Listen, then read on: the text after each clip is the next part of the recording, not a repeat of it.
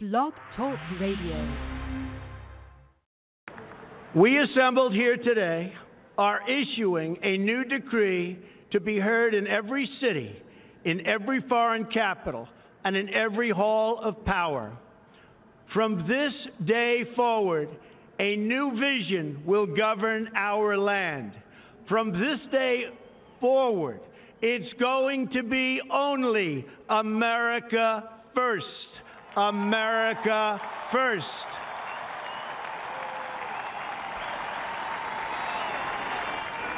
Every decision on trade, on taxes, on immigration, on foreign affairs will be made to benefit American workers and American families.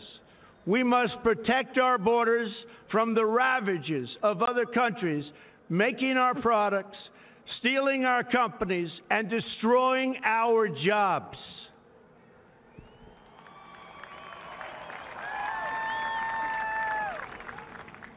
Protection will lead to great prosperity and strength. I will fight for you with every breath in my body, and I will never, ever let you down.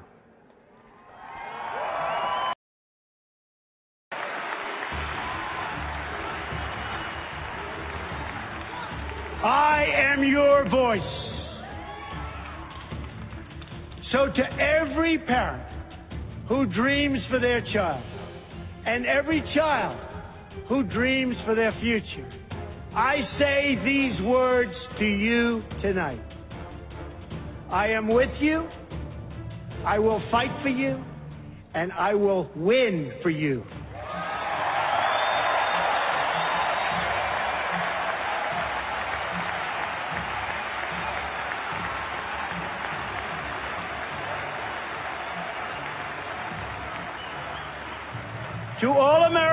Tonight, in all of our cities and in all of our towns, I make this promise.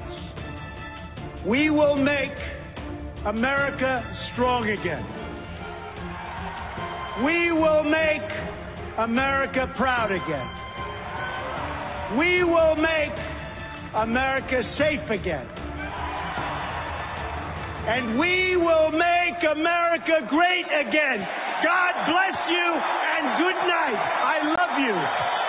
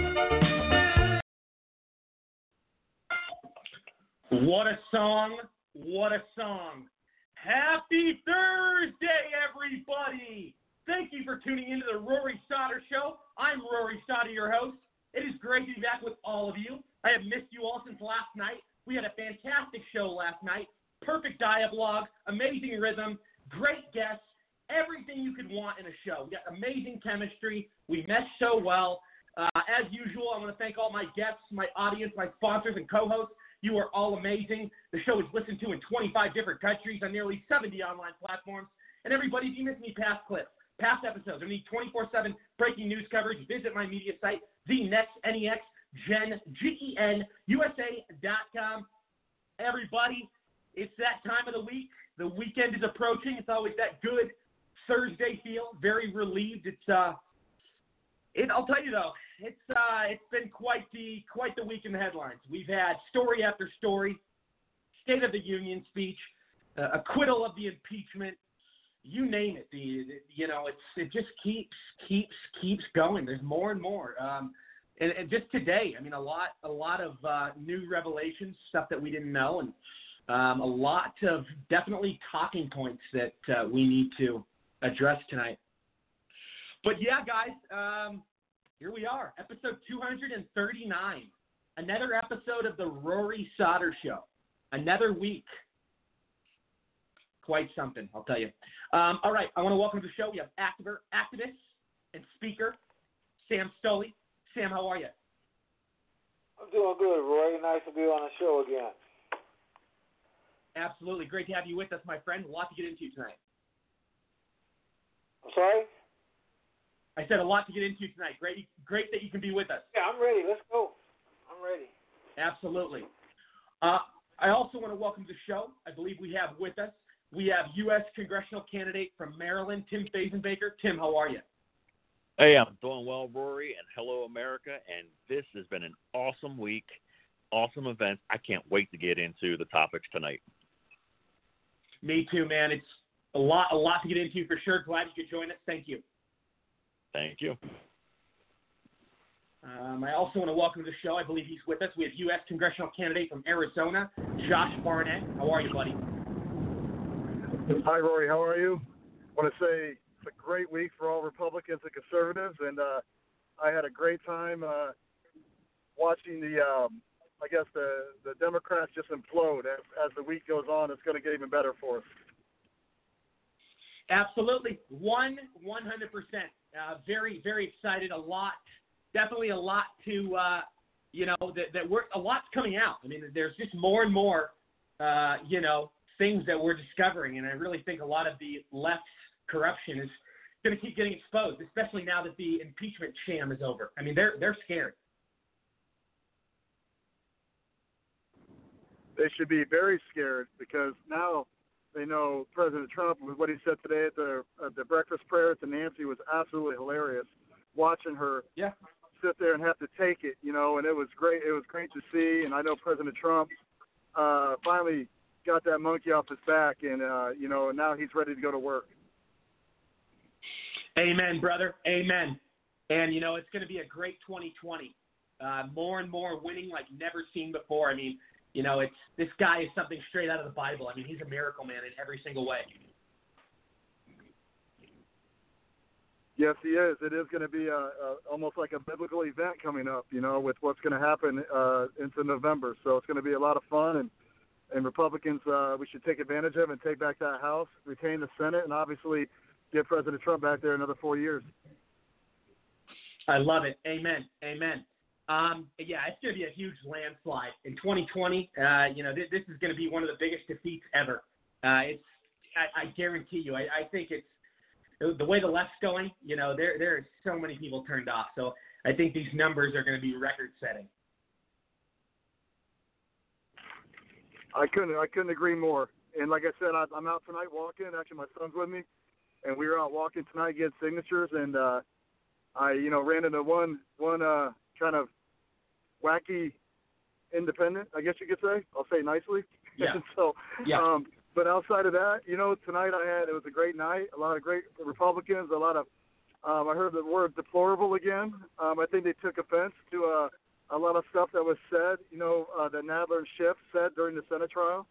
And, um, it, it, it's going to backfire. It's really going to backfire. It's going to be that boomerang effect, and it's going to be it's going to be something uh, to be said for um, you know talking down to your voting base. And those uh, those moderate Democrats, there's going to be quite a few crossing over, and the African American vote is going to go Trump's way as well, more than we've ever seen.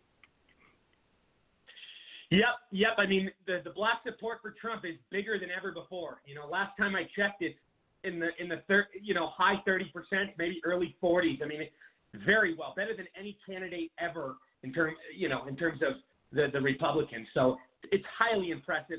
But uh, Josh, I'm glad you could be with us. We got a lot to get into, um, and uh, you know, as usual, um, I'm I'm rooting for you, man. I, I, we need people like you like you in in DC protecting our president. Thank you, man. I appreciate you having me on. It's always a great time with you. All righty. Uh, stay with us. Um, we're going to, as usual, everybody, I'm going to get into the small stuff, uh, some of the, the small headlines and things that have occurred over the last few days, and then I'm going to get into the big stuff. And um, I will call uh, each person on the panel, and like always, whatever opinions or talking points you, you have, please feel free to share. We always bring such insightful uh, ideologies and and you know s- situations to the table. I mean, there's always such um, high value in people's voices. We always get um, you know superstars. I'll tell you on, on this show. Okay, um, so here we go. So I want to first and foremost say happy birthday to Ronald Reagan, um, one of the biggest inspirations ever in America. Uh, you know he, you know he was the last great leader and not corrupt and you know all for our signature values and, and traditions. I mean, he was the last. He's you know Trump's in there now, but we haven't had anybody like Trump since Reagan. And you know, obviously Trump is on a different level and on a different scale in, in terms of success. I, I think he's done a lot more, um, especially in, in three years. I think you know, fulfilling 80% of your agenda within three years. I, I don't think any president has done that. But, you know, I, I think the, the runner up, the, the, the second closest thing to Trump uh, in existence, you know, in, in our in our past was Reagan. Um, you know, you look at everything that uh, he went by and everything that he practiced and preached and and and you know, kind of kind of port how he portrayed himself. I mean, it's very very uh, uh, it resembles Trump, and you know, very similar. It does. Um, there's a few things that I think that Reagan lacked on. Reagan was not the best at trade. Uh, you know, Reagan had some issues on on, on certain things. Um, you know, obviously Trump is perfect at trade. Uh, Trump has, per, in, in my strong opinion, and, and I've been studying politics for a long time. I think Trump has. I, think he's perfected and, every category you know, in this industry, in this craft. Um, you know, in terms of being commander in chief, I think he's, you know, I, I just, you can't even make this up. I mean, it's, it's like he's a robot. It's like he he's not even human. Um, but yeah, you know, I'll just say Reagan started this movement. Let's not forget that Make America Great Again.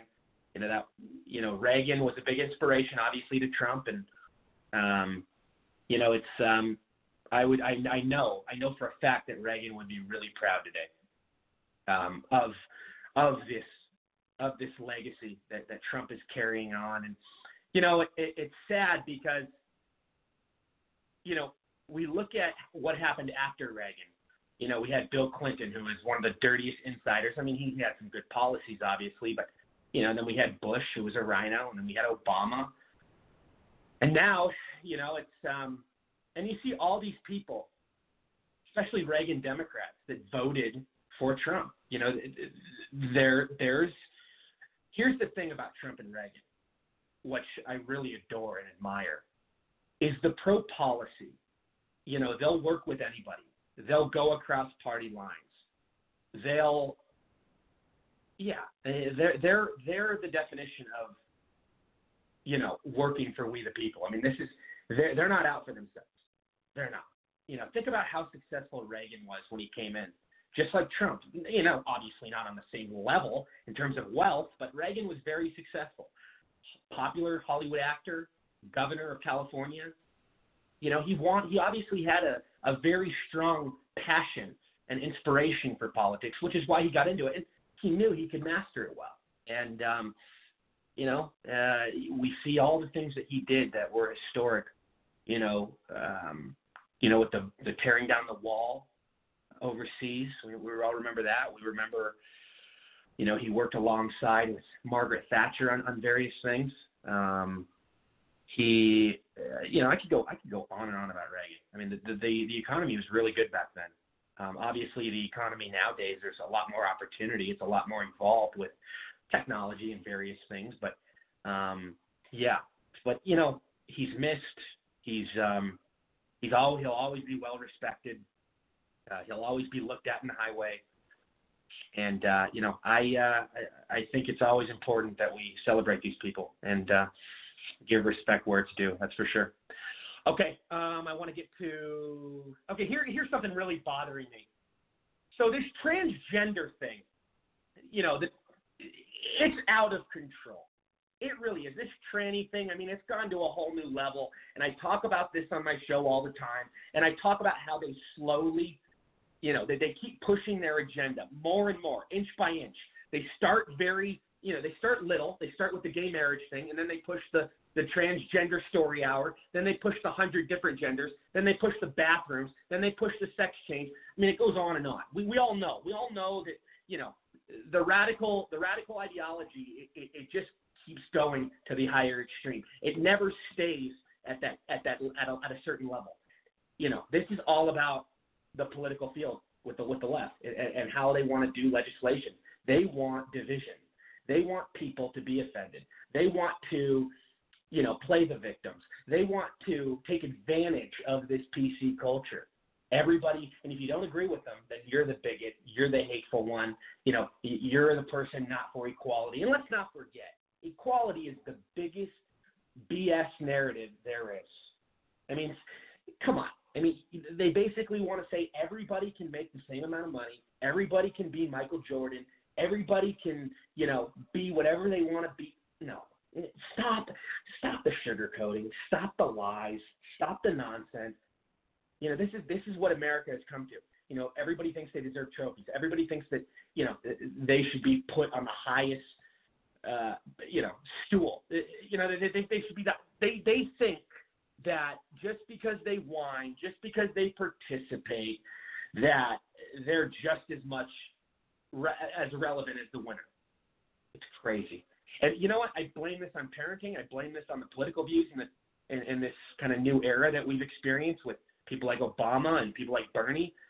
But uh, I, I tell you, you know, and, and, and it's these companies, you know, these corporate companies that, you know, shove their political views down our throats. You know, it goes on and on. We got Dick's Sporting Goods, we got Starbucks, uh, we got, you know, oh God, so many of them. Um, uh, God, what I, I I could I could name so many right now. Um, but all these various businesses, you know, we've had issues with um, oh God, who is you know, I'm I'm stuttering here because I I, I want to think there's there's a few there's a few businesses lately that have been in the headlines and that are pushing this sort of narrative. Um, Starbucks being one of them, Dick's Sporting Goods, um, you've got Victoria's Secret. You've got Playboy. You've got Everlast, which is a boxing company. You've got sports leagues promoting this. You've got. It's crazy.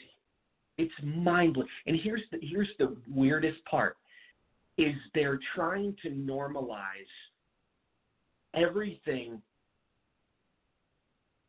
that is that is wrong.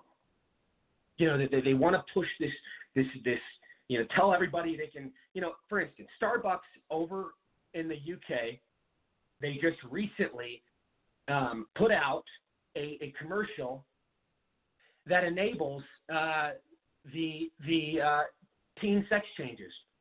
So they are encouraging people that are younger than 18, don't even know, you know, they're still playing with action figures and playing with cartoons and, and still not at that age yet, but they're encouraging them to be a different gender. This is this is what this is what we've come to. You know, they want to go against whatever parents say. It's like these corporations are becoming uh, part of the university epidemic. you know, with, with this indoctrination.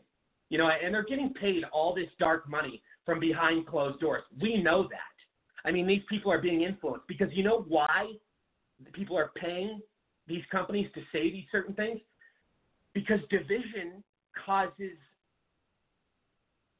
economic stimulation for these for these dark donors, for these people in the high ups.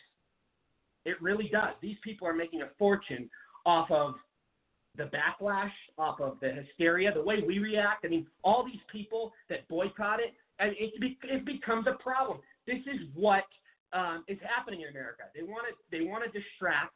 They want to create more and more issues, and then you know they, they want to see us. They want to see our reaction. You know, they obviously know there's going to be those people that sadly they can brainwash and convince, no matter how insane the narrative is, they can convince that it's all about victim stance and let people be who they are, even if it doesn't make any sense. And they want to claim the left, because a lot of these corporations are controlled by the left, and they want to say they're the party of science and climate change, but they can't even acknowledge that two genders exist. They can't even acknowledge that. You know, it's wow. You know, and how how can Starbucks get away with showing a commercial like that to young children? You know, and, and I'll tell you this, you know, the he, she, her, you know, the pronoun thing, that's another thing. I mean, it's it, it, the the agenda keeps piling up, and they're not done. They're going to get more and more severe. They want uh, pedophilia uh, normalized. They want bestiality normalized. And I'm not making this up. Just watch. I mean, this is it's already been proven with from certain uh, politicians in various hard left wing states. There's there's cameras, there's videos, there's articles, and I'm you know what I'm the guy that firsthand always checks my sources. I don't I don't just believe anything. But you know what?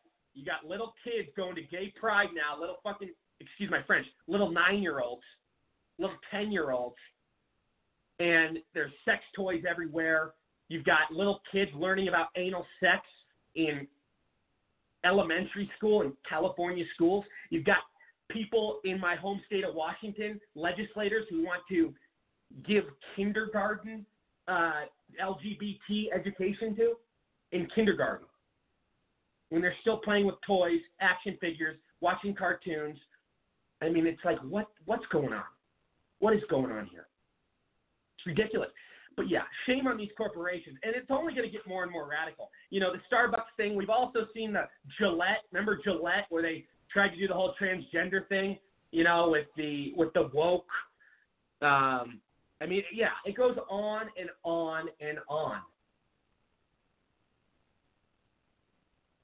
So strange. Okay, um, here's something I want to talk about, and this goes into the hypocrisy and how Romney does not represent us. He never has. Uh, I did not even vote for him in 2012. I couldn't stand him. I didn't vote for Obama either. I didn't like either of them. Um, but here's the thing. He, he is the definition of a RINO. You know, we saw what he did uh, with the impeachment thing. He wanted to be divisive. He's bitter. He's jealous that he's not in the White House. You know, he, he had to make it so it, you know, it wouldn't look good for the president. You know, he didn't want it to be a unanimous vote. Um, you know, it, it's all it's all just being a sore loser. And you know, he's always tried to be this guy of faith, this guy of religion. And you know what? A lot of it's an act. I mean, if you look at who this guy is and who he's ripped off and what he's done to people and how he's in bed with some of the dirtiest donors, and some of the dirtiest scums on earth. Um, for instance, one of his partners is on the Burisma board with Hunter Biden.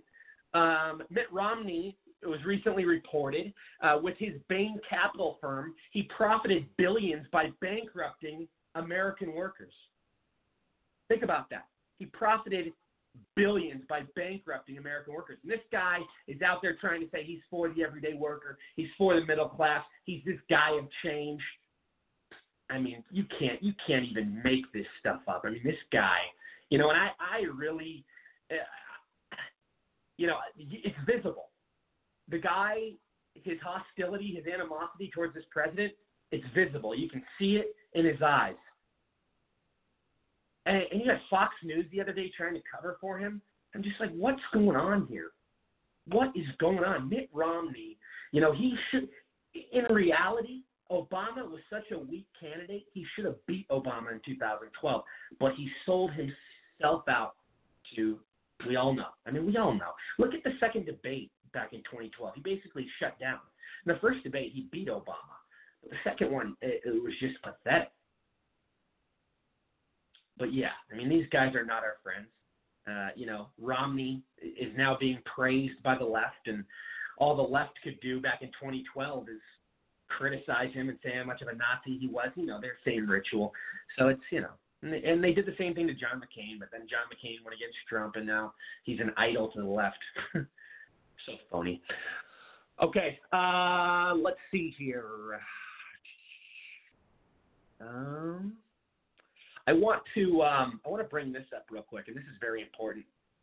Um, so, you know, Pope Francis, and I get really mad about this because I miss popes that actually don't discuss politics, that don't get involved with anything but their lane. I mean, you know, you're hired to do a job in a religious setting. You're not hired to give your freaking opinions about the whole world.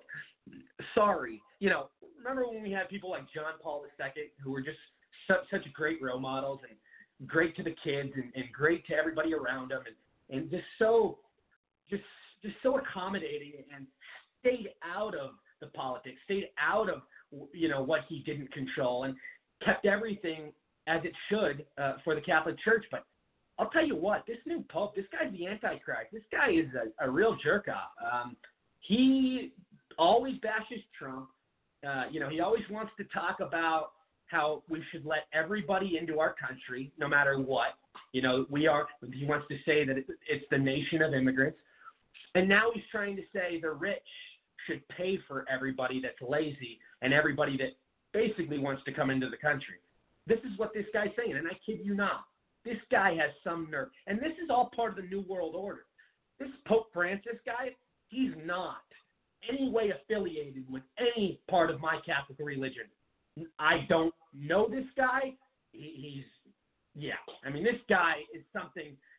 You know, you, you can't even make it up. What what some of the things he spewed. I mean, the the policies, uh, going for abortion, going for LGBTQ right. Now, I'm not saying anything's wrong with gay people. I mean, if you knew anything about the Catholic Church, though, you know it's frowned upon, and a lot of people don't condone it. Um, but I, I also know gay Catholics, so I mean, I guess to each their own. Um, but yeah, I mean, come on, come on, man. And you know why he does this stuff? He does this stuff for divisive reasons. Don't think that they're. It's just like anything. It's just like the universities. It's just like uh, these big companies that are taking money from dark donors. They're telling them what they want to say. Pope Francis got so much dirty money in his back pocket. So much. This guy, he wants to talk about walls and how they're immoral. But look around the Vatican, bro. You're covered in nothing but walls. You're protected. Nothing ever happens to you. And you want to talk about gun control, too. That's another thing you want to talk about. But all you do is have guards around you. You're just like the Hollywood elites. I mean, you know, do as I say, not as I do. Hypocrite. Um, air, okay, so here here is um, you know we all saw what happened in Iowa the other night. I mean, these people want to run an elect. They want to run our country. They want to they want to win elections and be in charge, but they can't even control a simple caucus, the most important caucus perhaps of their of their cycle. You know, everybody knows you know whoever wins Iowa, they have a good chance of winning the nomination. And uh, the other night was just a disaster. I mean, it literally, you wouldn't hire these people to run your little kid's birthday party. I mean, it was all over the place and so many red flags. You got one of the people in charge of the app that was counting the ballots that was Hillary's ex campaign manager. You have Pete Buttigieg, who donated a bunch of money to it, and interesting how he declared victory even before the results are in. Um, I mean, come on. This is this is a rigged system. You know, I don't like Bernie can't stand him actually. Uh, but at least he's always been the same. He's always been firm on what he believes in. Um, and you know, they they took it away from him in 2016. They, you know, he was way more popular than Hillary, and they're going to do the same. I mean, he's he's probably the most popular candidate right now, but they're not going to give it to him. They're going to give it to some establishment person that they can control and they can throw money down. You know, I think maybe Bloomberg uh, has a chance. I mean, I'm not going to say for sure. Uh, Biden, uh, even Buttigieg. I mean, I don't know. I, I think they're trying to keep it away from Warren and Bernie. I, I, don't- I don't think they want to uh, deal with that. But you know, who knows? Uh, but I'll tell you what, this whole Iowa thing. You know, uh, anyways, Tom Perez, the DNC chair, is trying to order a recanvass of the Iowa votes. He wants to order, uh, basically, in a sense, a recount. He they want to do it over. And like, dude, you had years, you had months to prepare for this. Why? You had one simple job. And you already said, a lot of you on Twitter, you guys had it all under control and everything. This was going to be an unbelievable caucus. Yeah, we saw how that turned out. Okay, um, so here, this coronavirus is out of control, everybody. I mean, it's out of control. And I talked about this on my show last week, and I'm not somebody to believe in conspiracy theories, and I don't like to really go down that route necessarily. But right after we won the trade deal with China, right after we won this deal, we started hearing about this, and it started coming to the United States. Uh, you know, and it is, this is kind of like the AIDS thing. It's just scary. It's killing people left and right. And you know, we see how there was a whistleblower in China that recently exposed it, and then they killed him. And he, this was a doctor in a hospital, and they killed him, and they killed thousands of other people. They even think it could be as much as 100,000 being killed by their own government. And their government is sending people like that to our country and disrupting our culture. And it's only going to keep growing and skyrocketing if we don't control it. I get that Trump, you know, state of emergency, okay, but that still doesn't 100% uh, control the outcome. You're still going to get people in this place. And it keeps spreading. You got a couple cases here in Arizona. You've got various situations across the United States. It's happening, folks. It's happening. And you know what? I think a lot of people aren't taking it seriously enough. We know we can't be oblivious to the facts. People are dying right away within contact of this. You know, it, it's serious. I mean, and, and, and here's the scary part is that something like this, you know, I believe is strongly set up by multiple outlets and multiple parties. But I think the government in China is, has a lot to do with it. I think there's a lot of scientists that put this crap out there. And you know what? Think about how much money this makes the government um, for treatment. I mean, you go to a hospital or they get some medicine like they did with HIV medicine that they can put people on it. Then you got this big monthly bill. I mean, come on. You know, I, just don't buy that this is accidental. I don't buy that this just randomly happened. I think, you know, there's so many different globalists that orchestrate these kind of situations. And I think a lot of people would agree with me. The New World Order, the people that, you know, we don't really hear about. And even Bill Gates, I mean, you know, this is, it may sound crazy, but go, go do your research. He's been behind some of the most dirtiest um, medication experiments throughout the world, you know, in different foreign countries and stuff. He's, you know, people want to say he's such a good philanthropist, which I agree. He's done some good stuff, but he's also killed people. Not lit, you know, with like studies and stuff, with some of these, you know, testing medications. And even Alex Alex Jones talked about it. Um, Joe Rogan's talked about it. You know, a lot of people have talked about, you know, Bill Gates and some of these other people that get involved. It's yeah, it's it's it's dangerous stuff. Um, but yeah, I mean, think about that though. The person that really exposed it, the whistleblower in the hospital who was a doctor there, who actually knew the legitimate facts, they had him killed. They had him erased. They did. And whether they want to say they killed him or not, you know, in so many words, I mean, come on. Within within a few days or a week, he's he's dead for exposing something. You know, it's just it's all sketchy. Um, so here, here's something I talk about on my show all the time. Uh, you know, we got these social justice warriors, we got these victims, and I talk about on my show how the left can create more boxes and they can create all these different, you know, poor me uh, narratives, and that's how their base gets stronger. And you know, a lot of the target, especially lately, is white people. You know, they want to say white people are racist, white people are privileged, white people have all these advantages, and you know, I I really think that's one of the most ignorant statements I've ever heard in my entire life. Because what you what about a homeless person that's white? What about somebody that's, you know, born slow that's white? What about somebody that you know is disabled that's white? I mean, are they privileged? I mean, how can you make such a stereotypical and ignorant generalized statement like that? You know, I I, I can't. You've got outlets that do this stuff all the time. You've got white professors, idiots that are white coming out and saying how white privilege is the enemy. You get all this white guilt, and it's just moronic. All these people that don't even know what they're talking about, and they just want to. I, I, I really think they like to hear themselves talk, and they really want a reaction because nobody in their right sane mind believes every white person is racist. But uh, many, many people including Vassar College Workshop, are making those statements. All white people are racist. All white people are racist. You know, I, you know, you're racist for saying that. Saying white privilege, that's a racist statement. You know why? Because you're basing an entire race off of skin color. And that's the same damn thing you guys lecture us on doing. You say, oh, we're so racist. We're so racist. Republicans. We're so we leave people in poverty. We leave people hostage. No, we don't. No, we don't. You know, and this is what I said, and I'll say it again. The social justice warrior movement. The more statements that are made like this, it's a moneymaker.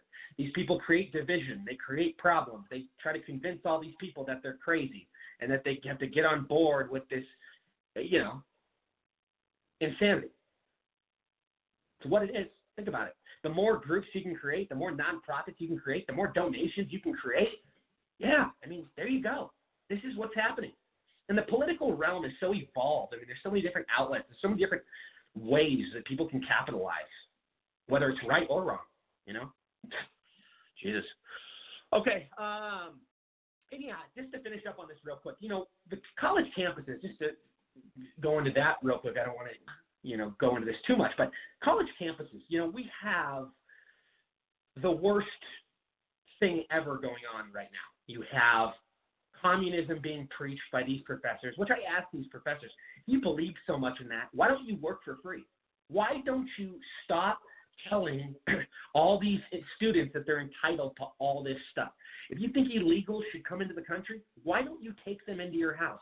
If you think that everything should be censored, then why don't we censor what you say? I mean, it's like it's only if they're making the rules. It's only if it's their little game. It's only if if they if they say so. You know, they they can never have it both ways. They can't face the music. And you know, I, we have people, and they, they try to say tolerate. They try to say we're the party of hate. But anytime I see anyone on college campuses causing chaos, it's radical leftists. And they're being violent. They're making death threats, for instance. At ASU the other day, some woman, just some smelly, ignorant, low-life feminist, saying stab all Republicans.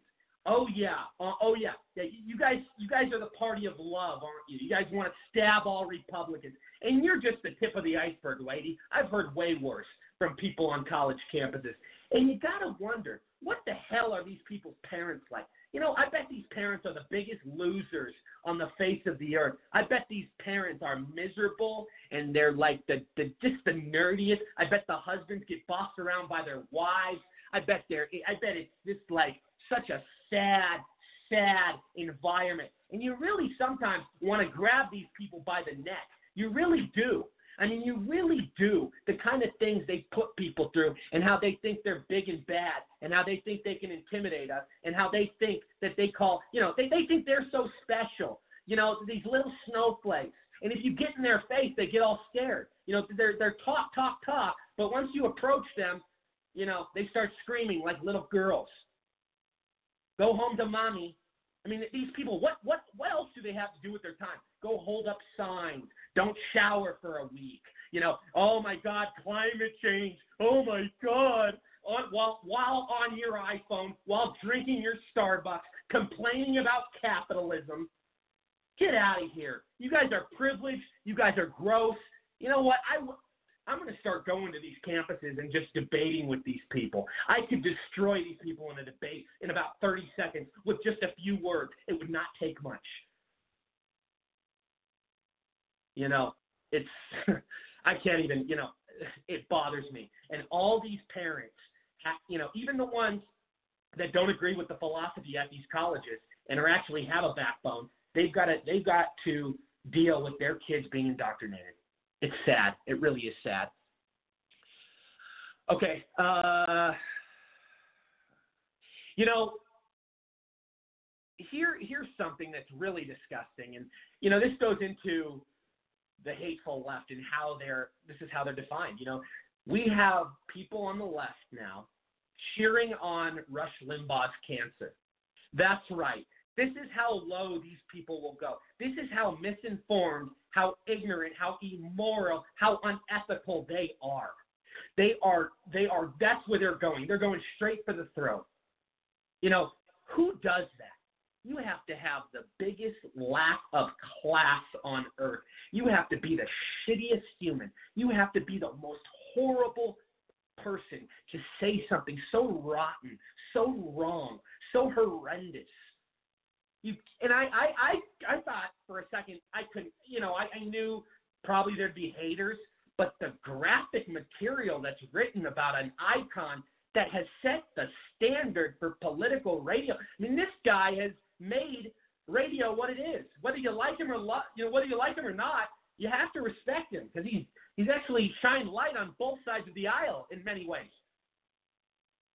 You know, I mean, and he really explains politics to people. Who else do you know that does all these shows for this long a time, three hour shows, and doesn't have any guests? Repeatedly talks over and over. I mean, I'm good at improvising, I'm good at talking, but I couldn't do it for three hours without having guests. You know, I know I have my long rants, but Rush Limbaugh takes it to a whole nother level. This guy is the definition of greatness. He's he's one of my strong radio inspirations. It's one of the reasons I got into it, as well as people like Howard Stern. You know, I can't, we can't deny that either. You know, I and I don't like how Howard gets political because I know him and Trump have an old friendship for a long time, and you know, I, I, I but I'm not I'm not going to get off topic, but um, but yeah, I, I I really think this whole Limbaugh thing is um, you know, you, you can't you, you can't even make this stuff up what these people say. And you know, they want to go after Trump's family, they want to go after the children, you know, there's no limits with these people. They'll go to whatever level. Um, and you know there was there was uh, there was a rumor, and this is hilarious. There was a rumor that Hillary Clinton might take over the VP position um, if somebody's elected, and then she, and I'm like, no, that's not going to happen many news reports, uh, many news outlets were reporting it. And uh, yeah, I mean, this woman wants to be in, in, in full power. She wants to be the first woman president. She's not going to be anybody's sidekick. She's not somebody that's going to take orders from somebody like Joe Biden. You know, she, she, uh, I think she's extremely humiliated. You know, after losing, uh, la- you know, in 2016, and you know everything she's uh, yeah, I, I, this woman is, and she's she's mentally ill. Let's face it, you know, and she loves to hear herself talk, and she loves division. No matter what, she'll always be bitter and envious of of her situation. And imagine if she got in power. Imagine. And you know, I, I really think with everything that's been exposed about the Clintons, I we see how the Clinton Foundation has gone way downhill. I think pretty soon, uh, I, I think they're going to go away. At least that's my hope. I mean, I, they're losing so much relevance. People have woken up. Okay. Um, all right, the big stuff now. I want to, um, I want, I want to talk about this whole Nancy Pelosi thing from the other night. What a scum! What a witch! What? I mean, this. You want to know what the definition of evil is? Look at Nancy Pelosi. Look at who her father was. Look at who her brother was. Her father was the corrupt mayor of Baltimore back in the 60s. My good friend Joe Arpaio used to work for or underneath. He was one of the high high cops, the one of the big top cops in Baltimore at the time when Pelosi's father was mayor. And mean the, the corruption with Pelosi's father, I, you know, it, it goes back. My point is the family of the Pelosi's and who these people are, uh, it's it's the perfect definition of greed and corruption. These people, for the longest time, it's it's built up, it's piled up uh, they are the swamp. You know, they have never put America first. Pelosi has always put her own interests first. She only makes a couple hundred thousand a year, but for some odd reason, she's got a net worth, I think, of what, 300 million last time I checked? I mean, this woman is in bed with every single corporation, all these, you know, donors. And, and, and think about how long, like thir- over 30 years of being in there, the damage that's been caused just from that lady alone to our, uh, you know, to the to the rule of law, to to our founding fathers, to we the people. I mean, you, they they want to talk about the mafia being corrupt. Nancy Pelosi is way worse than the mafia. People like that, people like Chuck Schumer, politicians, the Hillary Clintons of the world. And as far as I'm concerned, the Clintons and Pelosi, they're on the same level. They're no different. And that you know the House Speaker to act this way, you know, I, I don't I don't expect much from her. You know, have your opinions, do what you're gonna do. You know, we can't stop you. you you've already been in power for so long, and I don't see anybody beating you, sadly. You know, because we all know why. I mean, a lot of these establishment politicians have dead people voting for them. They got voter fraud. They've got you know dirty ballots.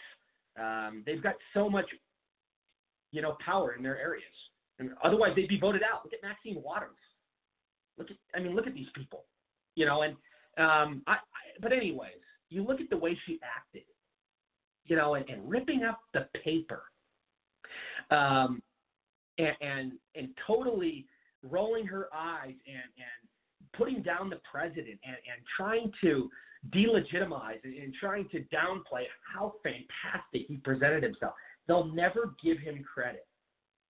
You know, he could cure cancer and it will never be enough. They're always going to have a problem. And even even if they agree with him in the past on certain things, nowadays they're going to oppose it just so they can say that they're anti-Trump. It's all partisan politics. These people are on a mission.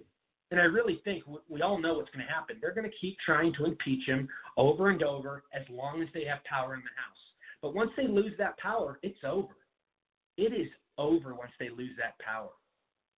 So, you know, I, and we see Matt Gaetz, who he wants to send over uh, he wants to file ethics charges against Pelosi for tearing up the, the speech.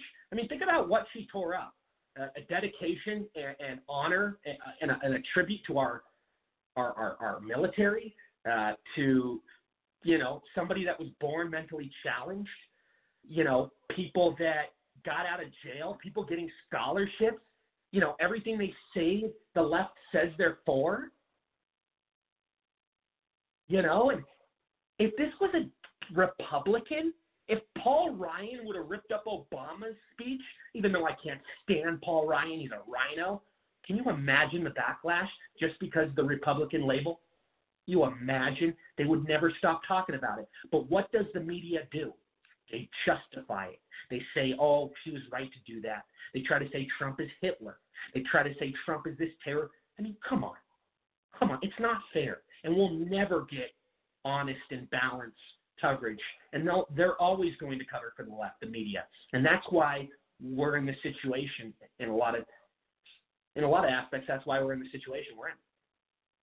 You know, it's it's sad. It really is. And think about, you know, everything they put us through with the impeachment. Millions of dollars in taxpayers wasted, taxpayer dollars, uh, hours and hours of witnesses, nothing. We got no witnesses. They got them all uh, closed door meetings, uh, all hearsay, no sufficient evidence, no legitimate facts, and playing by their own rules, not letting certain people come forward that could have cleared the president. You know, going and, and colluding with foreign entities to get information on him when they're trying to say that that's what we did, but that's what they did. Spying on the president, leaking to the press, over and over. Look at what they did, and they got nothing, and nothing came out of it. How do you explain that to your constituents? How? And even, I mean, some of them are so brainwashed. They're like, oh, Trump got away with all of it once again. And, and people are trying, in certain ways, on the left, trying to praise Nancy Pelosi as brave and heroic, trying to say that she's this big, top, tough dog for ripping up a paper. And what's tough about that? The woman is tweaking like she's on drugs all the time, can't even form a complete sentence, and they want to say that she should be the next president. I mean, that's what some of these people on the left have said. But there's also quite a few that want answers. How do you explain to your constituents after three years and you did not impeach him successfully? You did not get rid of him. You know, it's, and I say this all the time. At least the Democratic Party was once something of substance. At least they had, you know, I, I haven't really agreed with most of anything they've presented in the past. Um, I mean, I'm moderate on some things, but um, but yeah, I mean, now it's just communism. Now it's just division. Now it's just it, it's it's hateful rhetoric. Crazy. Um, and President Trump, you know, what a guy. I mean, what a guy staying so strong, so calm, so brave, and just keeping his spirits up during all of this. You know, a lot of presidents or anyone would not be able to handle this. They would have left. They would have the pressure would have got to him. But President Trump has giant brass balls. This guy never he it, nothing it's like nothing bothers him. It's like he he's bulletproof. He's invincible. This guy and he makes it look easy too. He's playing chess while everybody else is playing checkers. And you know what? They're terrified of him because he's giving all the power back to we the people and exposing. You know, they have everything to hide. Don't forget, the Democrats like to accuse us of what they're guilty of. That's what they do. And no, they never, ever take accountability. Ever. And we saw President Trump give a great speech today, thanked all his um, support from low, you know, from the politicians around him, from people in his cabinet, from the people that fought for him as attorneys. Um, you know what? And just the, the passion and the dedication and the love and the, and the sincerity from him. Uh, you know, he didn't have to do that, but he took over an hour uh, to really give praise and and and, and say how much of, how blessed he was. You know, and I'll tell you what, I'll say it again. That State of the Union speech the other night was fantastic, absolutely incredible, amazing stuff. Um, let's go to let's go to Sam. Sam Tully, go ahead. Hey Roy, uh, let me see if I can put some of this together. Let me start with Nancy. Um, you know, Nancy Pelosi. It, it's it's amazing to me. Um, well, it doesn't surprise me that she would do something like that and get away with it because the media doesn't care. The media right. has a Democrat's back because the media actually is a propaganda arm of the Democratic Party. What I found fantastic was uh, how the Democrats sat on their hand in the State of the Union speech when the very people they claim to represent were being honored by the president and they kept their mouth shut. Now we look at the fact that this uh, little girl uh, Janiyah got this scholarship uh, in in the face of the school superintendent shutting down, uh, you know, limiting the number of kids to fifty thousand that can get out of those those broke down schools. But yet, the news today, we hear that 23 schools are being shut down in Philadelphia, but they're spending 400 million dollars on a new prison. I mean, in yeah, in Philadelphia. Now think about that. Democrats won't educate kids. They, they got 13 school, high schools in Baltimore where not a single uh, student is at reading proficiency. But they will, they won't do a, a thing to educate these young people. But they'll spend all the money they can to incarcerate them. That shows you how much Democrats really care about minorities and the poor. And of course, Nancy will keep her mouth shut because of that. Now, Rush Limbaugh. See, when I one of the things that happened when I decided to leave the plantation many many years ago, before the walkaway movement was even a, an embryo. One of the things that people always say, Rush Limbaugh, he's a racist. Rush Limbaugh hates black people. Wrestling all this, wrestling all that. And I knew it was all a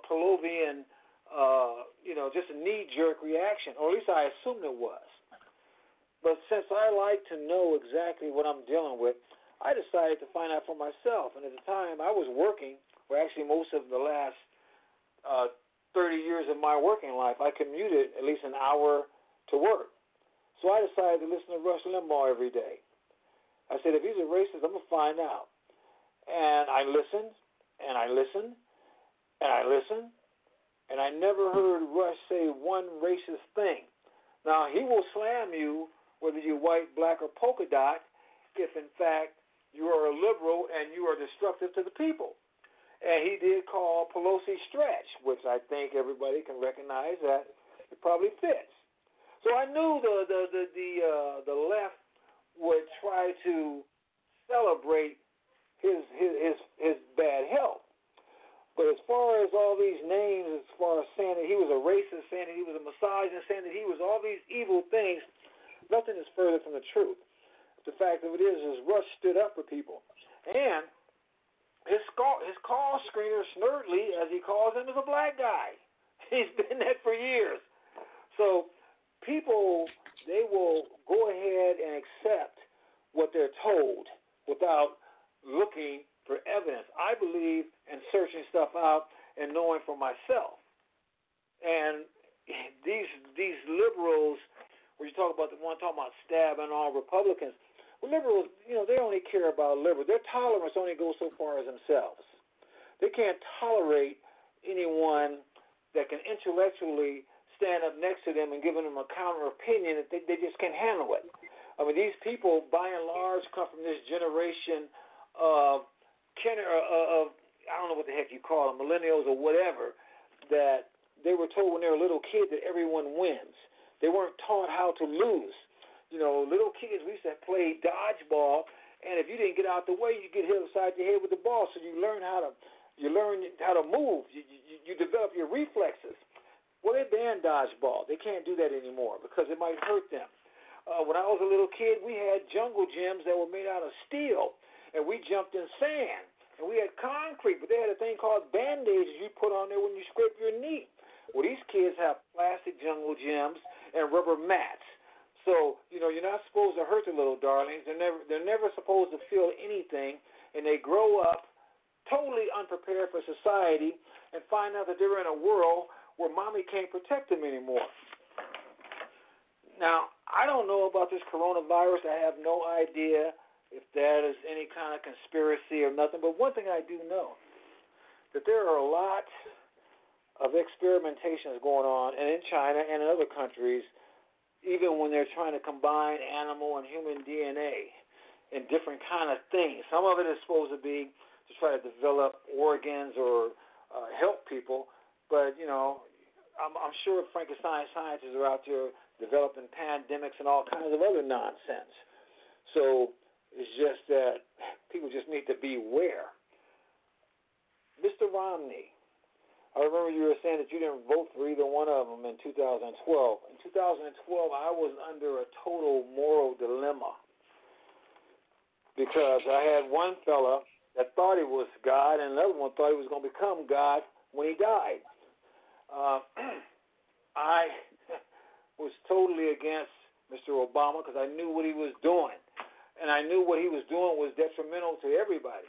As far as black folks are concerned, I figure he set us back 50 years, although he's only half black. That's another story. But, and I saw how um, McCain did nothing. He it was it was I don't even know. I guess it was his turn.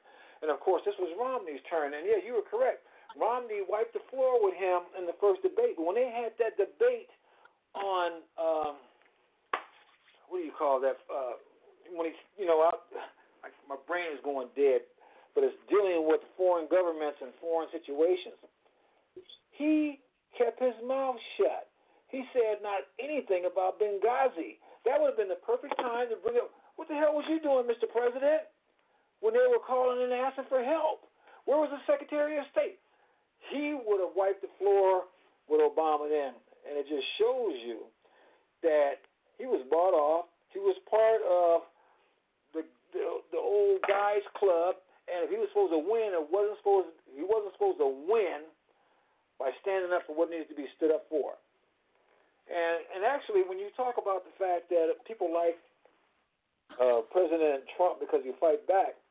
I had a friend of mine uh, that that went to a meeting at the Reagan Library, and where the Speaker of the House was there. Not not uh, golly, not the guy you mentioned, but the one before that. I can't even think of his name right now. You know, the guy that's a marijuana advocate now, Bonner. I think that's his name. Anyway, they asked him point blank, "Why won't you people fight back when the Democrats slam you all the time?" He said, "Well, we don't operate that way." And see, the American people are sick of folks that won't fight back, just get slapped around. And that's how, when I grew up, many black people came to to the the false ideology that it was the Republicans who were the party of the Ku Klux Klan and slavery and all that stuff, because nobody would stand up and tell the truth. Everybody just assumed that it was Republicans because that's what they were told, and the media didn't give us the truth. You didn't get it in the history books, and the Democrats steadily spread the lies. Well, going back to Ronald Reagan, I didn't vote for Ronald Reagan, even though I'm sitting over here in gas lines at three o'clock in the morning because of uh, Jimmy Carter, Iran, and the dadgum Ayatollah and the odd even days in California. But something happened during the Reagan presidency. Every time I listened to the man, the man didn't sound like what he was supposed to be. He didn't sound like the devil incarnate. He sounded like somebody that was real and cared and I started paying attention to him. And then once I decided to get serious in my theology, be serious my Christianity, everything lined up more biblically from the, uh, the Republican end it did the Democratic end. And then I'm, I'm, I'm, and then when I saw how Reagan addressed the nation after the Challenger disaster, I said there is something special about this man. That was my walk away moment. That was when things made me investigate, and then I investigated and I started looking, and I found out that no, it was the Democrats who was a party of the KKK. This was before the internet. It was a Democrat that was a party of Jim Crow. It was a Democrat that was a party of slavery and lynching and all that stuff. And I, and I found out how I was being bamboozled. And I decided then and there, I don't want to be bamboozled. You know, I mean, and when I would tell some people, they didn't even want to hear it. Well, I'm of a mindset if I am being eviscerated with a square pole and no grease, it hurts, and I want to take the splinters out. So therefore, I won't tolerate it. I decided to move forward, and from that point on, I've told everybody what I thought, and I and and the fact that it was the Democrats who hate black people then and hate them now by evidence the fact that in Philadelphia they will shut down 23 schools in predominantly black area and build a 400 million dollar prison, and at the same time don't want to give people uh, vouchers just like that little girl got when she went to the State of the Union address. And let me end with this. Well, I'm gonna sort of tie it in. This transgender nonsense. This stuff is of the devil. I mean, the Bible says and and and, and First Timothy chapter one verse four it says, "Now the Spirit speaketh expressly that in the latter time some will depart from the faith, giving heed to seducing spirits and doctrines of demons." Well, transgender isn't human. I mean, God didn't create that. God created man, and He created woman.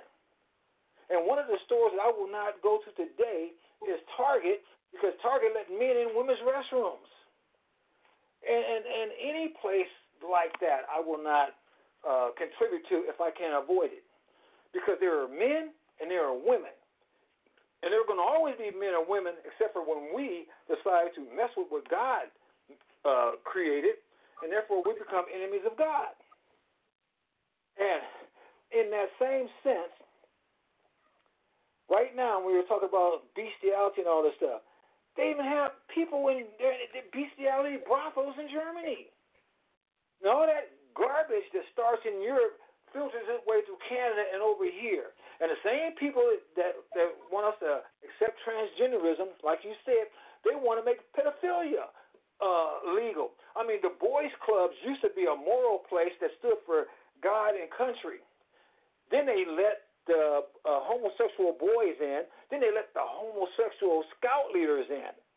Now, you can't tell me the people with those proclivities, if you put them out in an environment where they can engage in those proclivities, aren't doing it.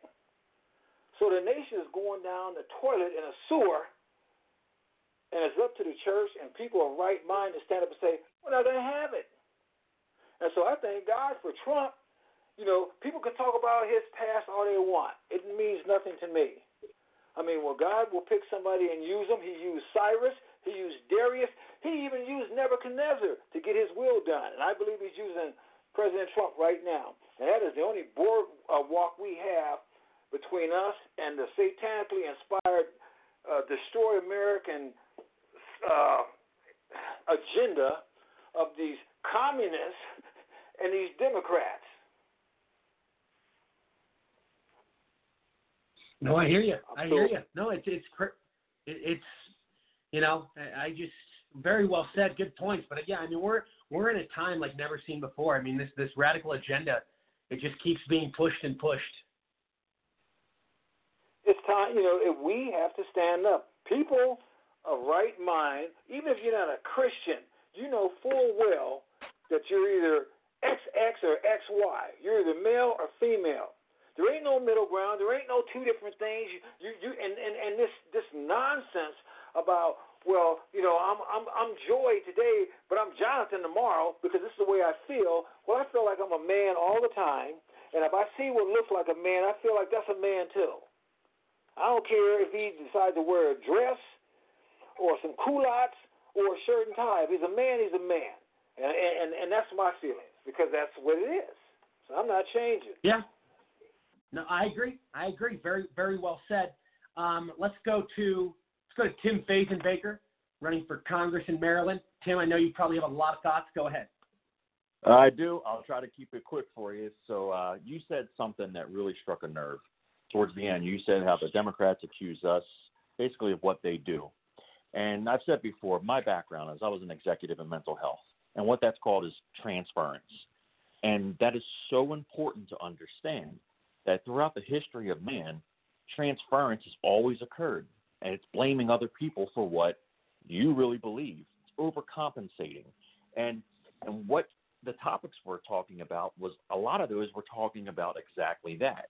So we'll start with the impeachment. The whole impeachment thing was really the Democrats trying to cover up their own tracks and blaming the president for doing exactly what they were doing, like Biden and his and his son and, and Obama and all everything they were doing, they knew they were guilty of, but they convinced themselves, some of them, and some of them just outright lied to say it's the other party that's doing this. And and that is what we have to think about when anything comes out of the left's mouths because it's it's in their head and that and that is their that's their motto of, of how to act on things. Mitt Romney. You were talking about Mitt Romney. Yeah, he's a RINO. And that's the same exact thing. He's living through transference because he didn't get to be the president because he was following along with that party line and just do what you got to do and he wouldn't speak up for the Americans and and right. and basically say, "Hey, you know, look what happened in in Libya." So now he is against President Trump because he's got a sore spot for him, and he can't check that that that hatred. So he is living it also through transference. You talked a little bit about the Pope. The same thing. We we discussed it plenty of times where the Pope says, "Oh, no, walls are immoral," and yet they have a huge wall around the Vatican. It's it's it's a do as I say, not as I do mentality, and, and, and then the whole thing with racism and millennials and how you know you know just the typical the white people are racist, you're privileged, or something like that. Well, here's here's a fact: a lot of people are racist, and it doesn't matter what race you are. And most of us are mixed with different races throughout the history of time. What matters is how you act upon that. And when you were saying that white people are racist, and it's a lot of white people that are saying that, they might have their own feelings about other races. And what they do to try to overcompensate is transference, and they blame the just the typical white person, the typical American. Anything American is is wrong with them, and that's what they need to overtake. And and and the, the thing with the Super Bowl, and and you were talking about how uh, everybody they want everybody to be equal. Well, they know that they have their limitations, and they know that they might not be, I don't know, the best looking person or the hardest working person. So what they do is they take out that feeling and they transfer it to the people who work hard. People like Donald Trump. And you talked about Donald Trump and his stamina or his ability to get through this impeachment. It was it was amazing and it was great to see. I don't know if I could handle something like what was going on, but I'm I, I thank God that President Trump was able to handle it. We all knew it was fake from the very beginning, and he stood he stood strong and he did what he needed to do to get through this, and he played them like he played them like a fiddle. We we saw exactly what was going on, and when it got to the State of the Union the other night, I watched how he was playing chess, and he purposely had that thing orchestrated. All, so it was an awesome State of the Union, but then by having Nancy back there and her little antics, and by the way, she is from Baltimore, as you said, and I got stories about that. But having her with those little antics makes people sympathetic to Donald Trump because they see this little person acting all childish at her age, which she's probably about 80, I'm thinking, and and ripping up the speech and, and, and things like that, and people not standing, and, and it shows people, hey, who's the more responsible and professional people up here? And people felt more empathetic towards President Trump and generally the Republicans and, and the traditional Americans that stand for our values. A um, couple other things. Uh, Iowa. This is uh, part of the transference thing. They say that we're fixing the elections. They say that elections aren't fair, and they put their they, they put their things on with with their their methods in Iowa, and they can't even run these things efficiently. I personally think that there's a lot of backdoor things going on, like Clinton did when she was winning against Bernie, apparently, which we know that there was a lot of shenanigans there. So I, who knows what happened? You know, while while on the call, we I got an alert from Fox News that talked about they think they have all the votes now, and Buttigieg wins slightly over Sanders. Wouldn't surprise me if they're screwing over Sanders again. I, I don't like Sanders, but I know where he stands on issues, so I can respect him for that. And the party is afraid of having him in there because he doesn't play ball, and uh, so I'll give him kudos for that. Um, we talked about um, about Ronald Reagan and Rush Limbaugh, and and these are two really iconic and important people for me. I grew up as a child watching Ronald Reagan, and one of the things that comes into my own campaign is what my father had eh, taught me about Ronald Reagan. He said he didn't have to be the smartest person, but he was smart enough to surround himself with the smartest people.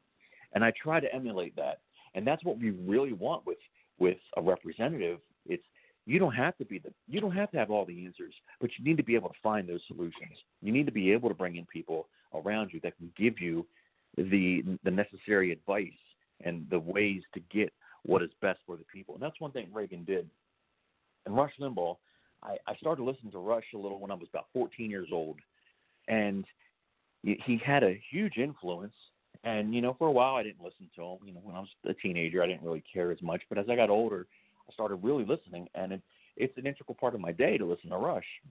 Well, uh, without revealing too much, I, after I got into the race, I uh, I spoke with Bo Snerdley, and and Rush's people were interested in in what was going on in Baltimore, and they had an interest in, in helping w- with things. So I had this connection and I spoke with Rush a couple times on air, and to see, you know, he's going through that. It sucks for anybody to have to go through this and their families, but we knew the left, and we knew how callous they are, and we knew that they would do these types of things just because they don't like the man's political ideology. And I'll say, you know, a few years back, Jimmy Carter was diagnosed with brain cancer, and although the man's completely opposite of me, I uh, I didn't root for anything or cheer for his demise. You know, I wished I wished the best for him. So it, it's it's it's a difference in I guess an American philosophy of you know you have the God given right to do what you want as long as you don't take away that right from another, and you work hard and you get what you want. And then the other side is opposite of that, and they transfer all their negativity towards the what we what would typically be Republicans today because they want to destroy this nation, and that's their ultimate goal. And I'm going to end with with this. About 33% of my uh, constituency in my district is black, and I, ha- I focus heavily on them because in order to flip a district that is traditionally blue, I have to get those votes coming from the walkaway movement, uh, coming from those traditional Democrats. And uh, I've worked with the walkaway movement. I actually have Brandon Straka coming into an event I have on March 7th because we're really focusing on how to flip something like Baltimore. And Yeah. the one message that really resonates when I'm when I'm in the urban areas and and they say, yeah, you know, we feel like the Democrats don't take care of us or they take us for granted, but the Republicans are racist. And I said, no, no, no, no. I was like, you you can think that if you want, but I will say this: the Republicans, we want you, and you know we want you. We promote a black conservative anytime. You know, we'll, we'll put them on TV because it's something that's amazing to see right now. I said, but what you have to do is think of it like this: come into our party and take it over. And if you can come in and take it over, you have your stamp on what this party really means. Now, we want them to have the conservative values, but when I say that, their eyes really open and they say, I understand. I'm never going to have a role in the Democrat Party, but I could come to your party and I already believe in conservative things, but I but I have fears. But if I come in there, I can make sure that the party is the way that I want it to be and that is a welcoming message to many of to many people who are afraid to come over to being a Republican. And uh, it's this is going to be a historic year. So uh, I thank you. I, I hope I didn't go too long. I know you're a little pressed on time, I'm sure, but uh, it, it's great topics. I could go on for hours. So thanks, Rory. Absolutely. Always a pleasure. Always love your insight. Uh, great stuff. Thank you. Um, let's go to we got a we got a lot of guests coming on tonight, guys. I'm getting to everybody. I want to go to uh, U.S. Congress candidate in Arizona. got Josh Barnett. Josh, go ahead. Sure you have some thoughts. Okay, Rory, I got a lot to go on I, with what you put out there. Um, you know, the one thing again, happy I'm- birthday to I'm Ronald sure. Reagan. I know you, you always you always get get those topics going and you get my mind moving. Um, you know, Ronald Reagan, you know, obviously was the I guess the the Donald Trump before Donald Trump, I guess you could say, you know, and, and one of my favorite quotes of him is is what we're seeing today happening or attempting to happen is if fascism ever comes to America, it will come in the name of liberalism or progressivism, I guess you could say. And that that is so true. You know, and America really needs to wake up and see and see what's really happening. Um, you know, uh, I, I I'm not gonna get I'm, I'm not gonna get on your transgender because I'll probably say something I shouldn't say. so, there's, you know, there's there's two genders, and that's just the end of the story. I, you know, it's absolutely ridiculous. You know, and, and I, you know, I'm, I'm very, I guess, socially libertarian. You know, I could really care less what anybody thinks they are or whatever they want to be at their house. I, you know, I, I don't care, but just don't shove it down my throat or anybody else's. Is how I look at it. You know, um, I think we just need to, to get through the nonsense. Like you said, it's, it's XX and XY, and that's all there is to it. Um, you know, uh, I, I do know some, I do know some men that are, I would say, lowercase XXs, and you know, and different stuff like that. But um, you know, it's um, that's a whole different issue. But um, you know, the State of the Union, I absolutely love the State of the Union uh, speech that he gave. You know, and I, one thing in particular stood out to me that I really liked, I actually found myself clapping when I heard it because it's something that should be happening.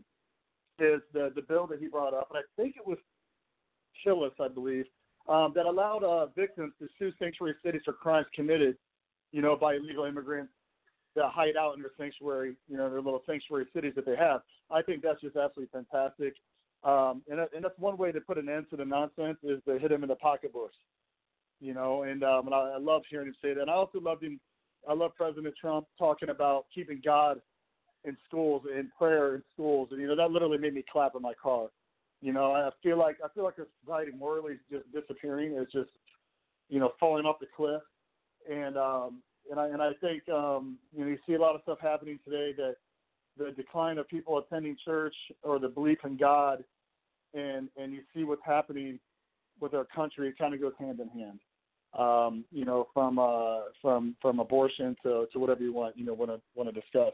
Um, one thing that kind of hit me too this week, um, or really irritated me for the past few weeks is Romney. Uh, I, I I said some choice things about him, and and some of the um, uh, Mormon people in Arizona got upset with me, and I told them, listen, I don't care what you think about it because it has nothing to do with his religion. I could care less that he's Mormon. You know, he was Catholic, whatever. It doesn't matter. He's a terrible politician. I care. I think his politics are terrible. I don't care. I don't. I don't care what his religion. Is. It has nothing to do with it. Um, so finally, after he voted, what, how he voted to try to really stick it to Trump, right? He finally, you know, kind of get a little de- uh, jab at him. Uh, even the Mormons were, were pretty upset about it. So, and and they they understood. I talked to a few of them. They understood where I was coming from. Uh, but you know, the the one thing too, also in, in, in typical Jeff Flake, you know, you know, in, in true McCain style, going out and, and saying his support. So courageous, you know, for for Mitt Romney, you know, to be the only U.S. senator in history to convict a president in his own party. I mean, the guy's an absolute joke. It's disgraceful. It's disgusting. Um, you know, you can pick pick whatever word you want to use for this guy.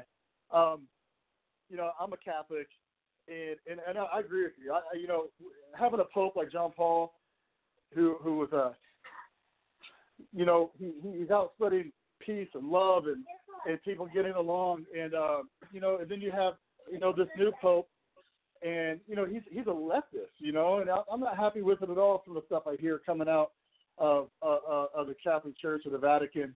Uh, very, um, I guess you could say, um, contrary to, to even my belief system as a Catholic, you know, and, and, and very you know, like you said, they they have you know these walls that are surrounding the Vatican, but you know they complain about us putting the wall up to protect our country. It's it's absolutely ridiculous. Um, yeah, tonight, you know, like you said, um, like Tim said earlier, you know, Buttigieg comes out of Iowa, um, which is absolutely hilarious because they're never going to let Bernie win.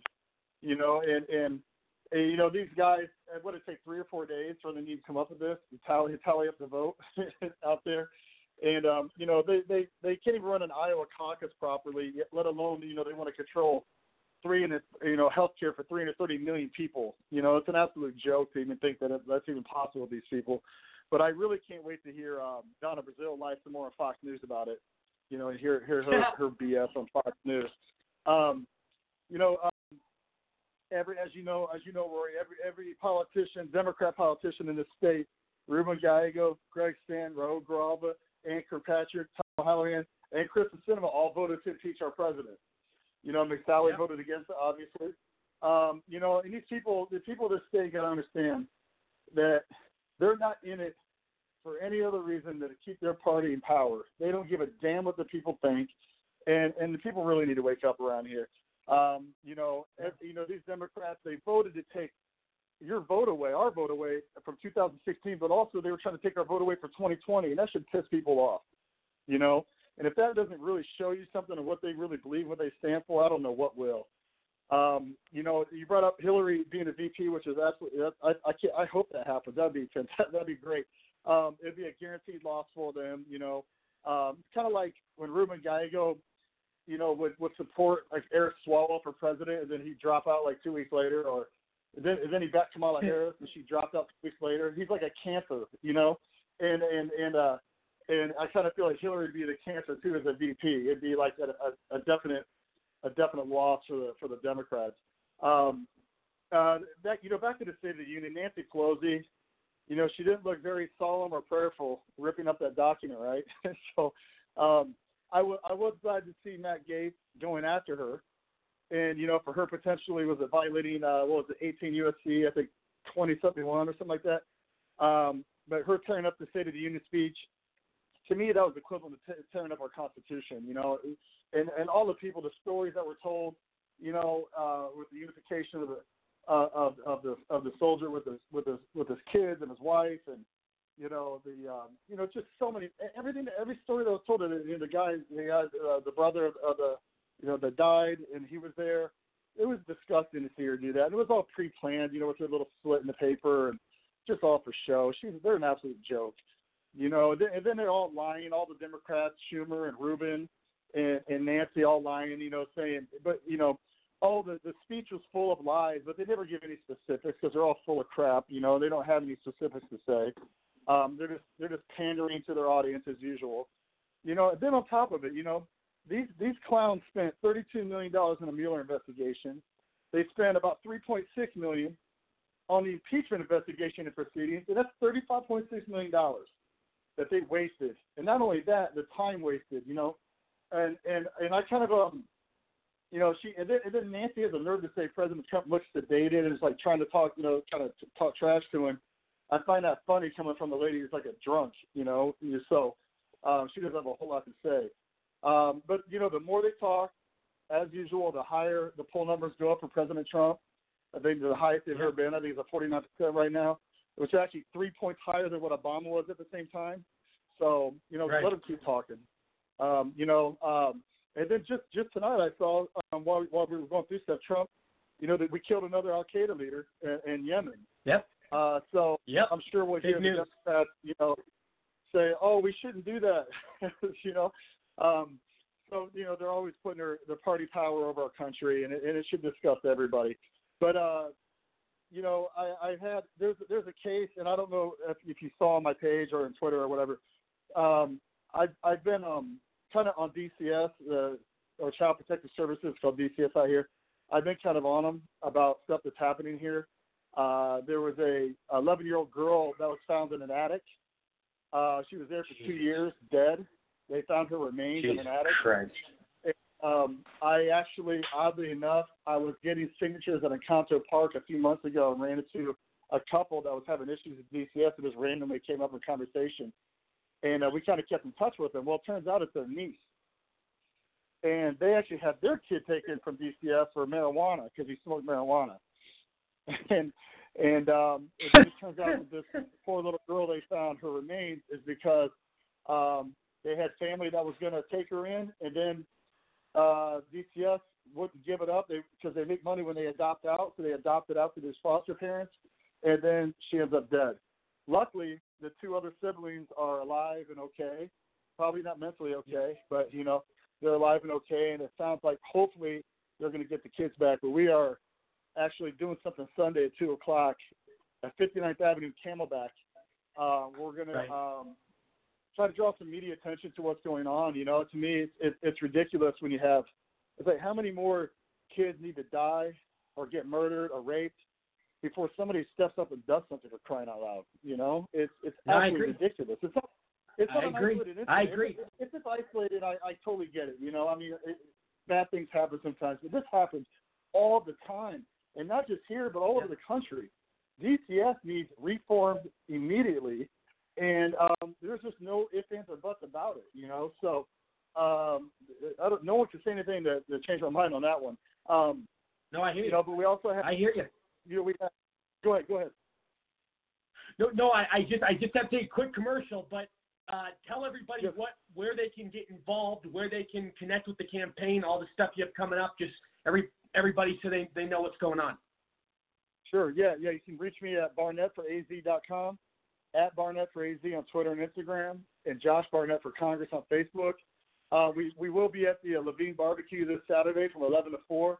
We got a we got a booth set up there actually with the Trump Victory Team um, as well. So we'll be down to there having fun, collecting signatures for the petition to be on the ballot, and um, and we'll be out there Saturday. So if you can get out there 11 to 4, come on out and say hello. Yeah, I'd love. I, yeah, yeah, definitely. Yeah, I I may, I may actually come join you. We'll see. I'll I'll let you know. i I'd love to love to help out. Yeah, yeah, that'd be great. That would be great having you out there. All righty, buddy. Stay with us if you can. Um, and obviously, everybody can go to your website for campaign donations. Uh, it's barnettforaz.com, right? Yes, that's correct. Perfect, perfect. And you're on Twitter, Facebook. Everybody can connect with you on social media as well. Yes, I, I, I try to keep it uh I try to keep it somewhat entertaining. I try my best. I love it. No, you, always do good, man. All, all the stuff that you put up, I love all your posts. They're always great content. Uh, but Josh, Josh, stay with us, everybody. Uh, we'll be right back. This is the Rory Sauter Show. Uh, I got a, we got a lot of guests coming on. Stay with us. TGI Fridays famous sizzling entrees that you know and love, like chicken, shrimp, and cheese, just got even hotter. With new delicious tastes like whiskey flat iron steak and the tastiest sizzling street noodles. Hurry in. now starting at only $10. We bring the sizzle like no other. New sizzling entrees starting at $10. TGI Fridays, the home of endless apps. Endless apps every night, 9 p.m. to close.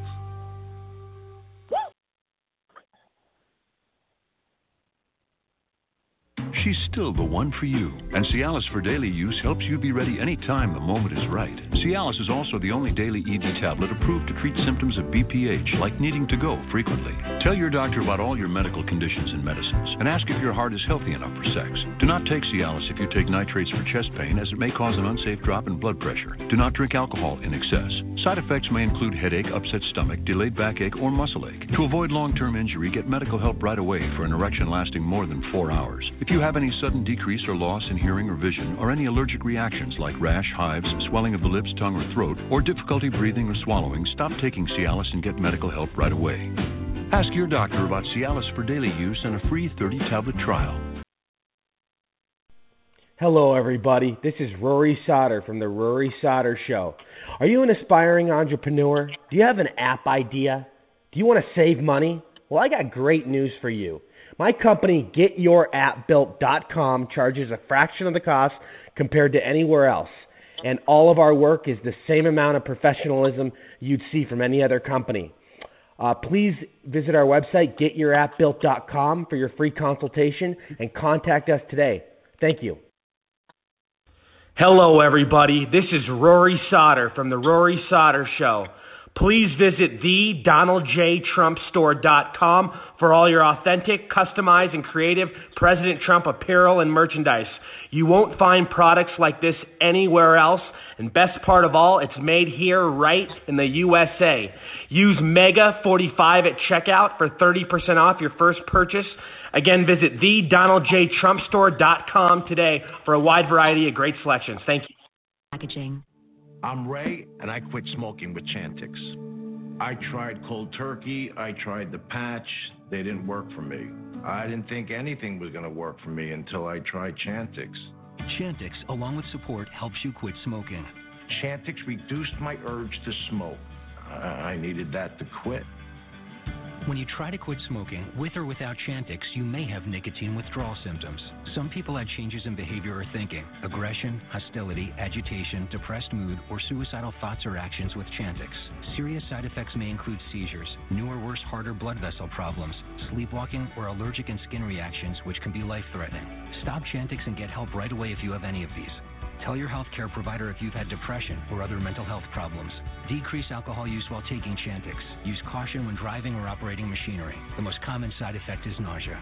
I can't tell you how good it feels to have smoking behind me. Talk to your doctor about Chantix.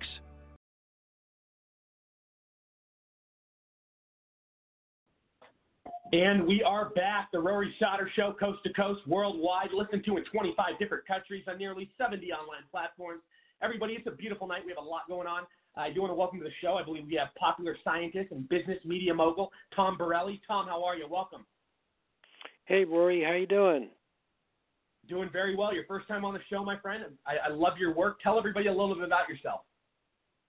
Well, sure. I, you know, I started off actually in in the corporate world, the business world. I actually have a background in science. I have a master's degree in uh, biochemistry, PhD in biochemistry, and I ended up getting involved in politics.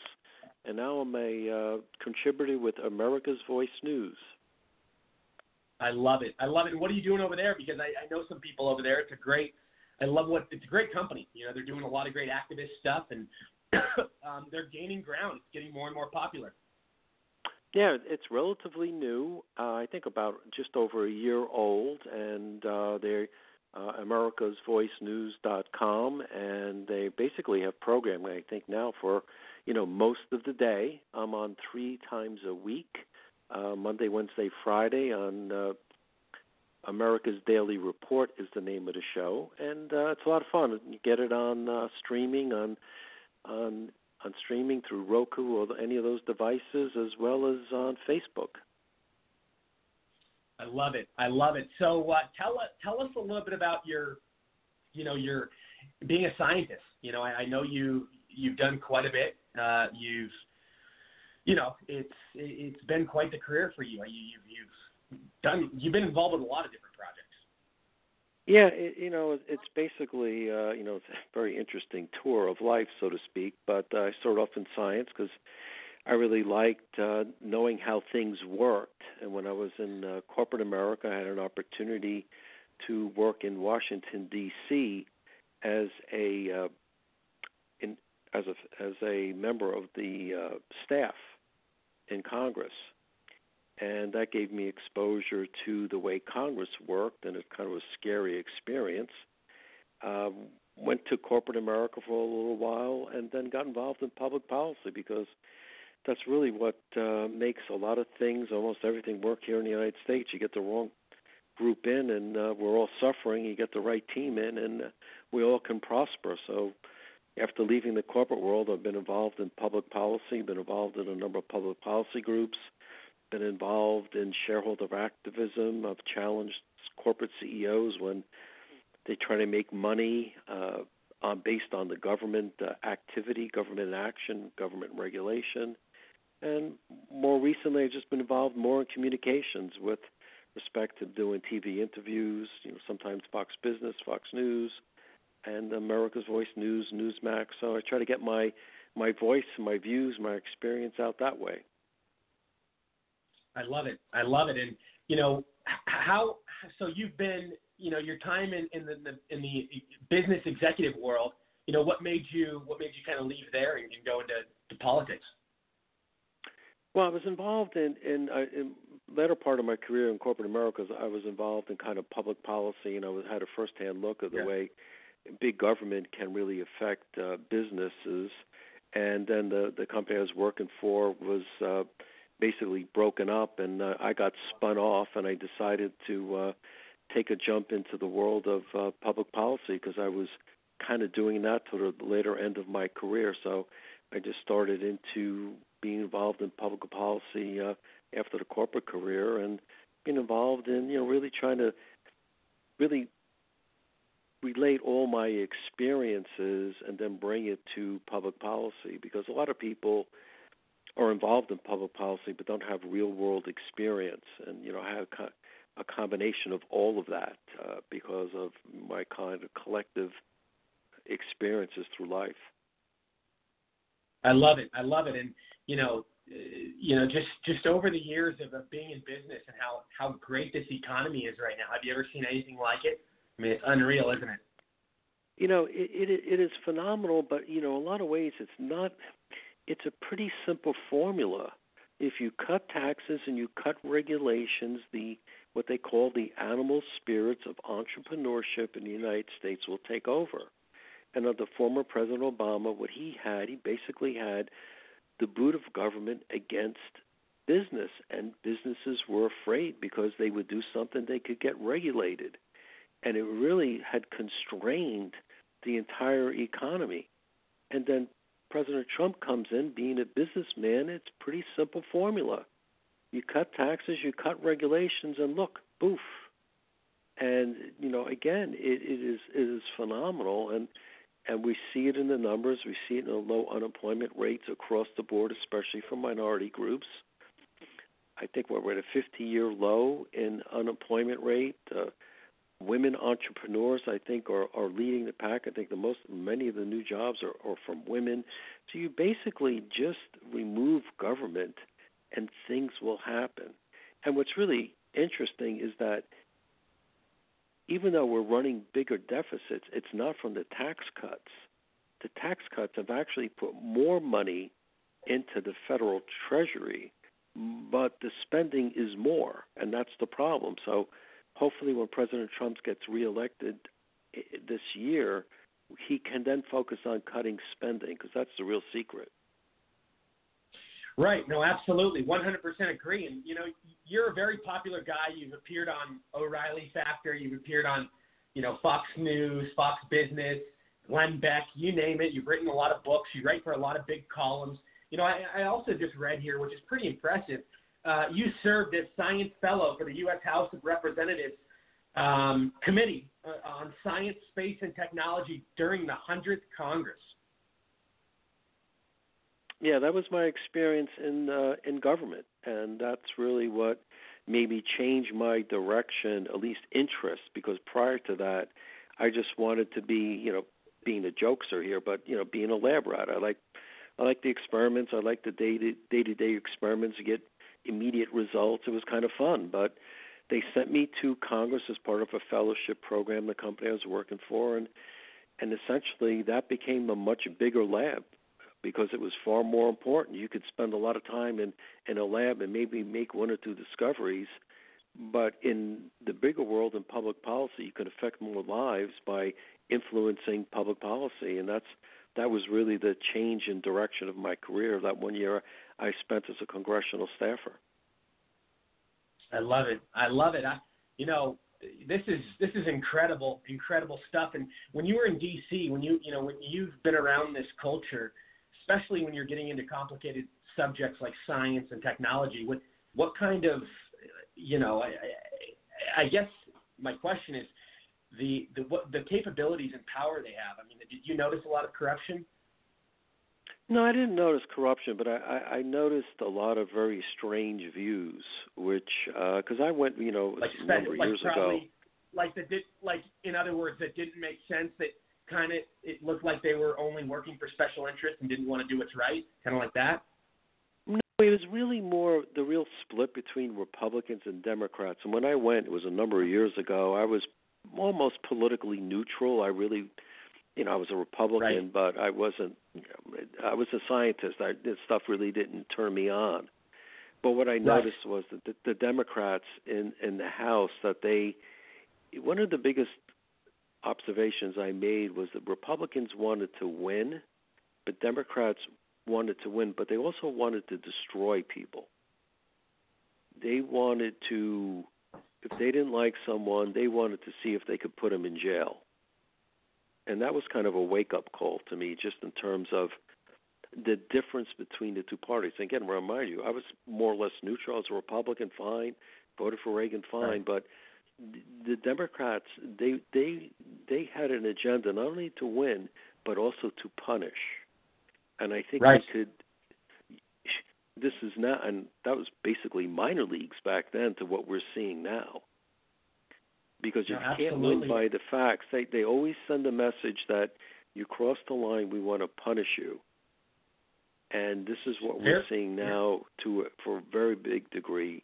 And that was one of my wake up calls to say, hey, this is a big problem because they're not really necessarily interested in the truth. They have an agenda, and if you cross them, they will try to punish you. Very true. Very true, Tom. I could talk to you all day. I want to get you back on soon because there's a lot more I want to talk to you about. Uh, but I do have to get to the next guest. But tell everybody where they can connect with you, find your work, all that good stuff. Yeah, America's Voice News. I'm on uh, three days a week. Again, on Roku, streaming, Facebook, AmericasVoiceNews.com. I also uh, write for my wife's website, DeneenBorelli.com, and uh, Twitter, Tom Borelli. I love it. I love it. Tom, it's a real pleasure. I want to talk to you a lot more. Let's let's get you back on very soon, okay?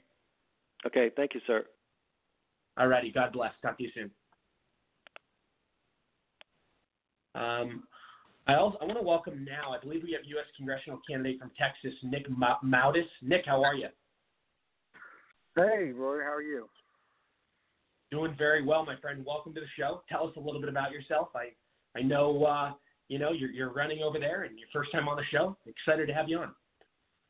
Well, thank you for having me on. Uh, I think I've seen you on, on Twitter for a while and, uh, and probably on Facebook as well, but uh, didn't really yeah. expect anybody to reach out to me.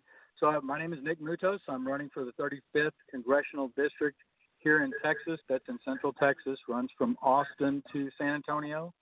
Uh, it is probably one of the five worst gerrymandered districts in the country. It was challenged at the Supreme Court didn't really do me any favors because it's about uh, it's a D plus 15 district, and it's got an incumbent that's been here 13 terms. But times are going to change. He is uh, he's ready to retire, and I'm going to do it. Not because I've dreamed about being a politician, because I haven't. I spent my entire life being a, a servant. I was uh, uh, 30 plus years in the Navy and the Army. Uh, 20, 20 years now as a as a prosecutor, uh, prosecuting attorney in multiple states and jurisdictions. and uh, I'm sick and tired of sitting on the sidelines and waiting for somebody else to do something I should have done a long time ago. Not because I need to be a career politician, but because we don't need career politicians. And um, I'm finding that to be true. My my district covers six counties. It's got two big metro areas and a lot of rural areas, but the the same story is repeated in every one. We never see our representative. He doesn't represent me, um, and a lot of people haven't voted because of that. They just don't vote because they don't feel like they have a viable candidate. And so it's very refreshing. And I apologize for being late on the call because I was out in one of those counties tonight in Caldwell County in Lockhart, Texas, and uh, they were very enthusiastic. There's about to be, and we're all seeing it. I was at a uh, State of the Union MAGA meetup the other day in San Marcos. We're about to see a giant red tsunami in 2020.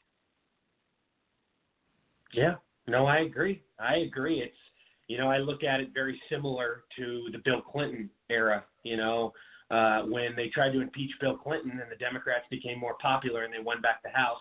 I really think the Republicans are going to win back the House in 2020, and I think we're going to get even more seats in the Senate.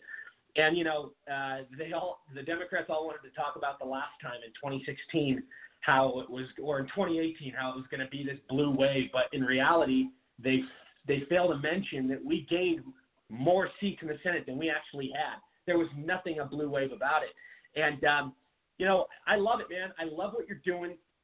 I love the pro-Trump, the patriotic uh, mentality, and, and we need these America policies. We need businessmen. We need outsiders. We, we don't want any more established politi- establishment politicians. I think, and I think those days are limited. I think there's enough people that have woken up to the reality of, you know, we have it too good with a president like Trump. Uh, you know, if, if we ever go backwards, it'd be like going from a five-star meal back to a, you know, McDonald's. I mean, it, you know, it's, I mean, it's common sense, you know, and he really created this trend and this movement for all these people like yourself and, and these outsiders and these people that love our country to run for office and and to you know to to, to yeah to, to cherish to cherish these moments. I mean, it, and to really um, I, I've never seen anything like it. I mean, the, the the outsider has never been more popular. You know what I mean? I have never, and I, I talked to my uh, soon-to-be fiance. She's also my campaign manager, a uh, medically retired Army nurse practitioner. Um, about that all the time in our adult lives. We've never seen this kind of enthusiasm and this dramatic of a turnaround in any group, Republican or Democrat. And it, it goes back, and it, it doesn't just encompass the present. It's not the Barack Obama hope and change where he got young people riled up. It is the rest of America that was called the silent majority, that is not silent, the the middle America that wants to go back to our founders' principles. And I haven't seen anything close to that. And not only was the the impeachment fiasco a waste of time and taxpayer money, just like the whole Mueller investigation, just like what we had to waste for Horowitz to tell everybody that DOJ is doing it wrong under Comey and Wray and Rosenstein and the CIA under Brennan. Uh, but they are sick and tired of things like what we saw with Justice Kavanaugh. And every time somebody is put up there that wants to support the comp, uh, Constitution, as our founders saw it, they are demonized and attacked, viciously attacked. If you remember, Kavanaugh's young daughter, I believe she was 10, was attacked, talking about how her, her father was a rapist. And they do that. They, they attack Barron Trump. Now, fortunately, he's he's shielded a little bit better. But when did kids quit being out of bounds, especially minor children? And the the vitriol from the left, the Eric Holders kick them while they're down, the Cory Bookers take them out and and beat them up. The Joe Biden would like to take him behind the woodshed and whoop his butt. Where does that come from? It's not from the right. I was in the military active duty for all of Barack Obama's eight years and I couldn't stand a minute of his presidency. But I didn't attack anybody. I didn't hurt anybody. I didn't threaten anybody. I did my job, and I voted, and I voted. And we win an election. We conservatives win an election with an unorthodox president who keeps his promises and is brash and will punch back, and they don't know how to handle it. And it's really upset everything. It has really turned the apple cart completely upside down, and it's going to come back to haunt them. It, it's already coming back, and it, and Nancy Pelosi, her temper tantrum today during her weekly press conference is just what I would expect. That and when Jerry Nadler said yesterday, before the day was even done on acquittal, he said we're gonna we're gonna subpoena John Bolton and we're gonna keep investigating. Americans don't want to hear that. We the people don't want to hear that. Yeah. And for all the career politicians who like to say, "Oh, I'm not a career politician. I have to run for my position every two years." Really? So why don't you give up that five million dollar bankroll from the 13 terms you've been in Congress? You know, give me half of that, and we'll we'll start from an even you know an even starting position. They don't want to do that. They want to hold their power. They want to hold their money, and we're having none of it. And so, just like the uh, gentleman, not the not the last caller you had, or not, but the candidate before from Arizona, and I spent some time Yeah. in Pinal County or, or uh, in Chandler, Arizona, for about three years. And so Yeah. it was nice to hear some of the places referred to. But there's a lot of veterans running, a ton. Look in Texas, Yeah. and you have retired Navy SEALs, retired, you know, um, Navy Master Chiefs, myself, and it, just in the San Antonio area. We've Yeah. got four districts, five districts, and there are at least six retired veterans in that district running for large offices. It's not because we think we're better. It's because we're sick and tired of the career politicians telling us and our families what they can do with the freedoms that we defended. And they are perverting every single one of them, just like the city of Austin did with their curriculums for third through eighth graders, teaching them anal sex is safe sex. We don't want any Yep. of that. That's not the school's No, I- job. That's not the government's Yeah. job. no. Right. No, I agree. I agree. You know, we're it's really one of those times where it's more radicalized than ever. And you know, I Nick, I I want to I want to bring you back here very soon. And you know, I, I definitely could talk to you all day. There's a lot I want to talk about with Texas. I unfortunately have to move on to the next guest, but tell everybody how they can get involved with the campaign, how they can donate, and uh, let's get you back on the show here in the next week or two. Absolutely, I'd love to. Uh, my my campaign website is Nick Moutos for Congress. It's M O U T O S. My Facebook is Nick Moutos. Uh, it's a and you can probably talk to me because I'm the only one that runs it. Uh, Vote Nick or Vote Nick Moutos is my Twitter, and that's me that's responding and talking. And uh, Nick Moutos for Congress is Instagram. I'm most active on the uh, Facebook and Twitter because I can interact with people, talk to them. Nobody's going to offend me, and I will do my best to answer your questions. If you want to get on there and troll, I'll probably ignore you because I'm not going to do that. But anybody that's serious, I will talk about the issues. And any help I can get, I'd appreciate it uh, because I am here to work for the people and not take the big money from the corporations and the medical uh, industry that my opponent takes. I'm here to work for the citizens. I love it. I love it. Amen, brother. Amen. Well, I'm rooting for you, and we'll definitely talk to you soon. God bless you, Nick. Thank you. God bless. Thank you. All righty. Uh, I'd like to welcome to the show, I believe she's with us. We have U.S. congressional candidate from Texas. She's running as an independent. We have Karen Ben Moyal. Karen, how are you? Welcome to the show. Hey, how are you? Doing very well. How's everything going? Your first time on. Tell us a little bit about yourself. Yeah. Well, I'm running for Congressional District 14 in Texas. Um, I'm running as an independent candidate. Uh, a little bit about my background. Um, I'm 20, just turned 27 years old. Uh, I ba- I graduated from the University of Houston in 2018, and I in political science. But um, my work experience throughout political science has a lot to do with working for you know various congressmen, political speeches, speech writing. I worked for local councilmen. Um, I actually was able to implement local policies in the city of Houston when I was um, started out in politics um, for the Office of Business Opportunities for Minorities and Women. Um, after, and then I worked for congressional, um, former congressional, uh, uh, former Congressman Ted Poe, who um, who was the first, I guess, one of my first bosses that I had in politics. Um, a little bit later on, after I finished my um, internships at the university, it was the 2016 elections um, that year, and I uh, took on the responsibility of becoming the University of Houston's um, Students for Trump president, which was a national movement, basically to you know get youth voters out and get you know supporters of both the right and the left. Um, to come on board with you know a, a candidate of the people, and because the stake, I mean, the future of our nation was was at stake in 2016, and freedom of speech on college campuses and stuff like that was, you know, becoming obsolete. Um, so what I did was I we became an activist group on campus, and uh, I wrote opinion pieces for um, the newspapers, and it was a very controversial like time but we were able to pull through um, at a liberal university. Uh, the college Republicans and uh, the college Democrats, they were, you know, divided because there, it was the whole Never Trumper movement. They'd pretty much died out. So basically, after Trump won in 2016, we decided, well, what are we going to do now? So we decided over that winter break. I'm trying to like sum all of this up really quickly because we don't have much time.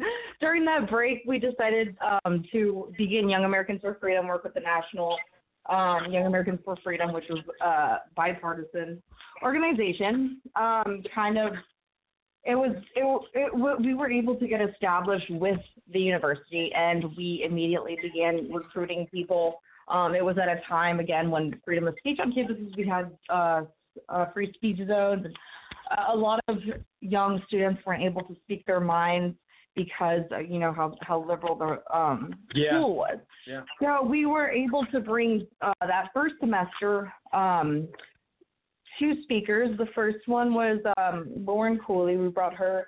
She's a, um, I think she's currently working for the Washington Examiner now, but she was she came for a MAGA event to promote um, Trump on campus, and then we brought Dinesh D'Souza.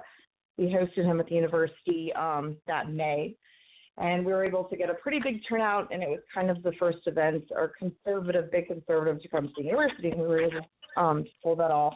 Then that next semester, we brought Herman Cain, um, and we had dinner with him, and we had um, him come and speak to the University of Houston students about you know the future of America Very and nice. um, how important it is to keep you know our values as Americans alive.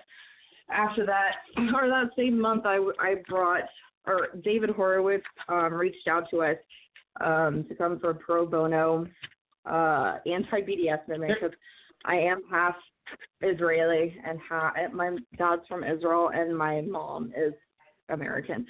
So I'm um, a huge supporter for the state of Israel um, as well as for America. But um, they he they knew that I was Jewish and everything, and they said that you know no other student would want to host him. But our uh, University of Houston actually had the biggest you know boycott, divestment, sanction movement in the country. Yeah. It, we host or that the school hosted the um the entire the entire BDS movement is all hosted in the at the University of Houston campus every year annually. And so that week Right. we brought Horowitz, which was like an anti BDS um, movement, and it was the first. Hey, Karen, there's a I lot think of noise in the background. You, there's a lot of noise in the background. I don't know. Oh, So- sorry about. Are you on is that, is that better? Do you have it on speaker? Yeah, yeah. You were on speaker. I'm Oh, yeah, sorry. don't have it on speaker. That it ruins the flow of the broadcast. Sorry about that. Is this okay? No, you're fine. Yeah, it's way better. Okay. So, okay, moving forward, we were able to bring David um, Horowitz that same month, and he ended up becoming a very controversial event with the school.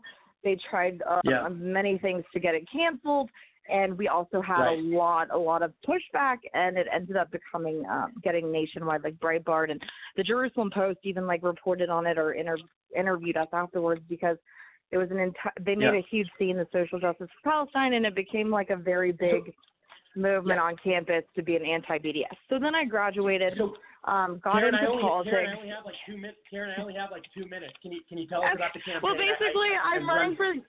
Sorry, um, to wrap it up, I'm running for Congres- Congressional District 14. I just moved back from Washington, D.C., working for Newt Gingrich and for lobbyists, and I saw how corrupt the political system was. I saw how corrupt both sides actually, you know, leaders are. I do believe, you know, I've been a conservative activist. I do believe that the intentions of the Republican Party, you know, originally were, you know, good, but I do believe that since, especially looking back at the GOP, did not have any support for Trump, and neither did, um, Yeah. neither did the Democrats. So he he pretty much ran independently of both parties without either support. He ran for, you know, with the support Right. of the people, which made him pull through. So I do believe that the election of 2016 has opened up a Yeah. path for Right. a new era how of people how do people you know pure in your campaign? How do people get Okay, so uh, you can go to our Facebook page. It's uh, Karen, uh, facebook.com slash Karen for all of us 2020. Um, you can also go to our web, my uh, website. Uh, it's a temporary website now, but it's KarenBenmoyal.com. And we have a lot Perfect. of uh, innovative issues and uh, ideas that we are coming up with for the independence campaign, which is, you know, the independence that will appeal to both sides of Congress and make Congress Excellent. competent again because no one else will, pretty much. So. Perfect, perfect, excellent. Well, thank you. Um, I, I, I wish I had more time. We'll get you back. We'll talk more. I just I have to wrap up pretty soon. Like I only have like three minutes. Yeah, no, no, I know, I understand. That's fine. Uh, hopefully we can talk you. again soon. Thank For you. sure. Good good talking night. to you, Roy. You, You too. too. Bye bye. Um, I want to welcome real quick. I and I want to get more time with him on the next episode. But we have U.S. political candidate from Florida, Pedro Barrios. Pedro, what's up, buddy? Hey, buddy, how are you? How you doing? Doing very well. Uh, I'm going to get you back on uh, next week because we'll have a lot more time. But tell us just for a couple minutes. Um, I know you're running. How do people get involved with your campaign? What are you working on? Some of the events that are coming up. Well, you can get involved in my campaign if you go to pedrobarrios.org.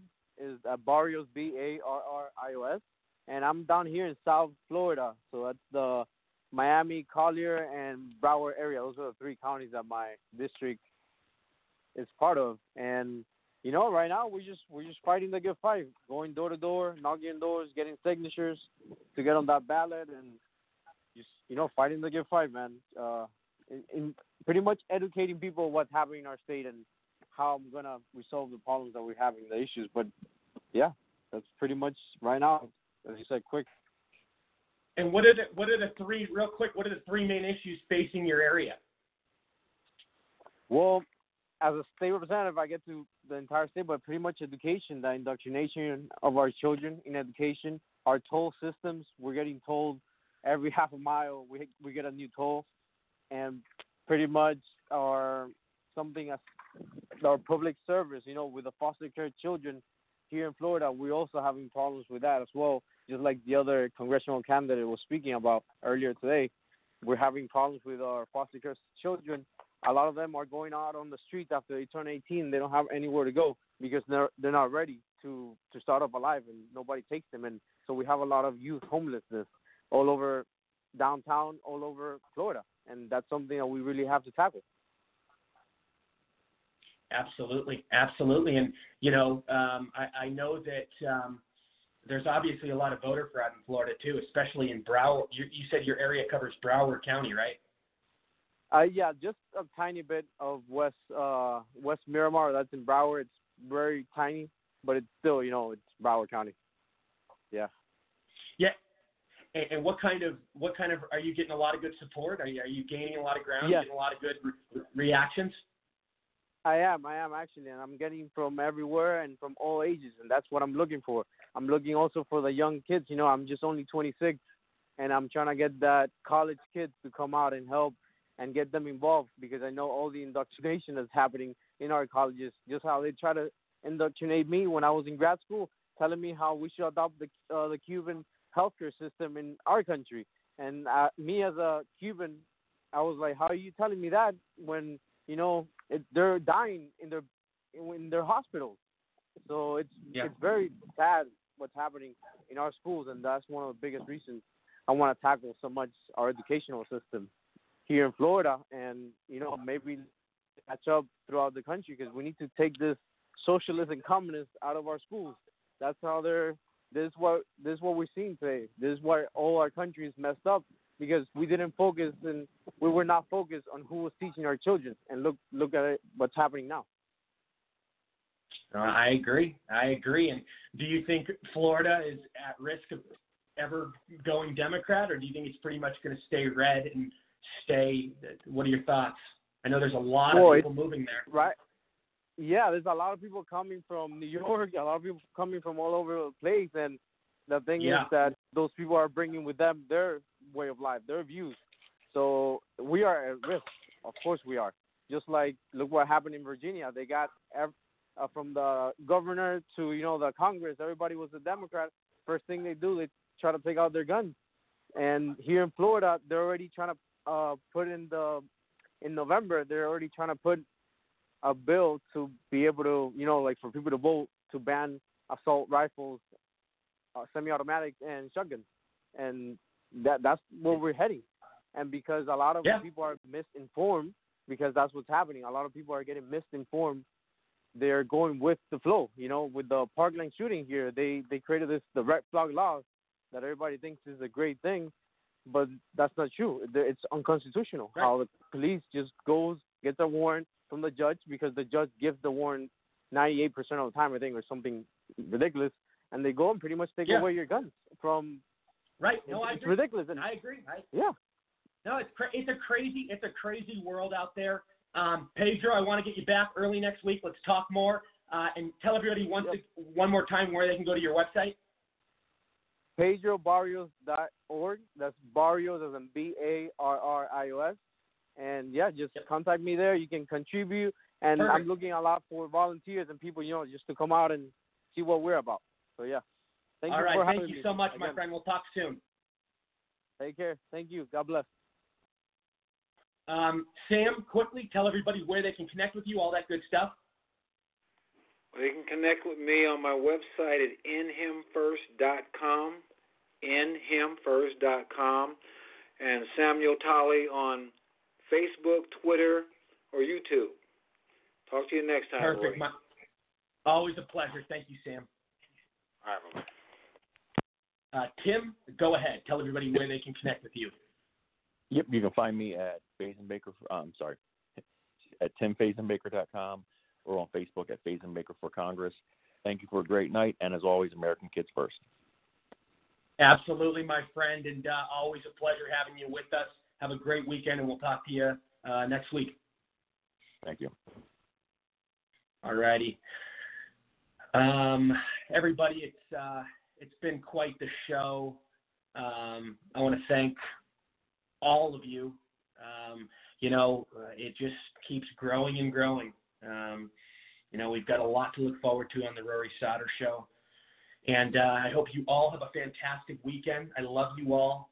Um, you know, thank you again for all the support. And we will see you soon. I'm Rory Sauter. MAGA, MAGA, MAGA. God bless everybody. Much love. Cheers.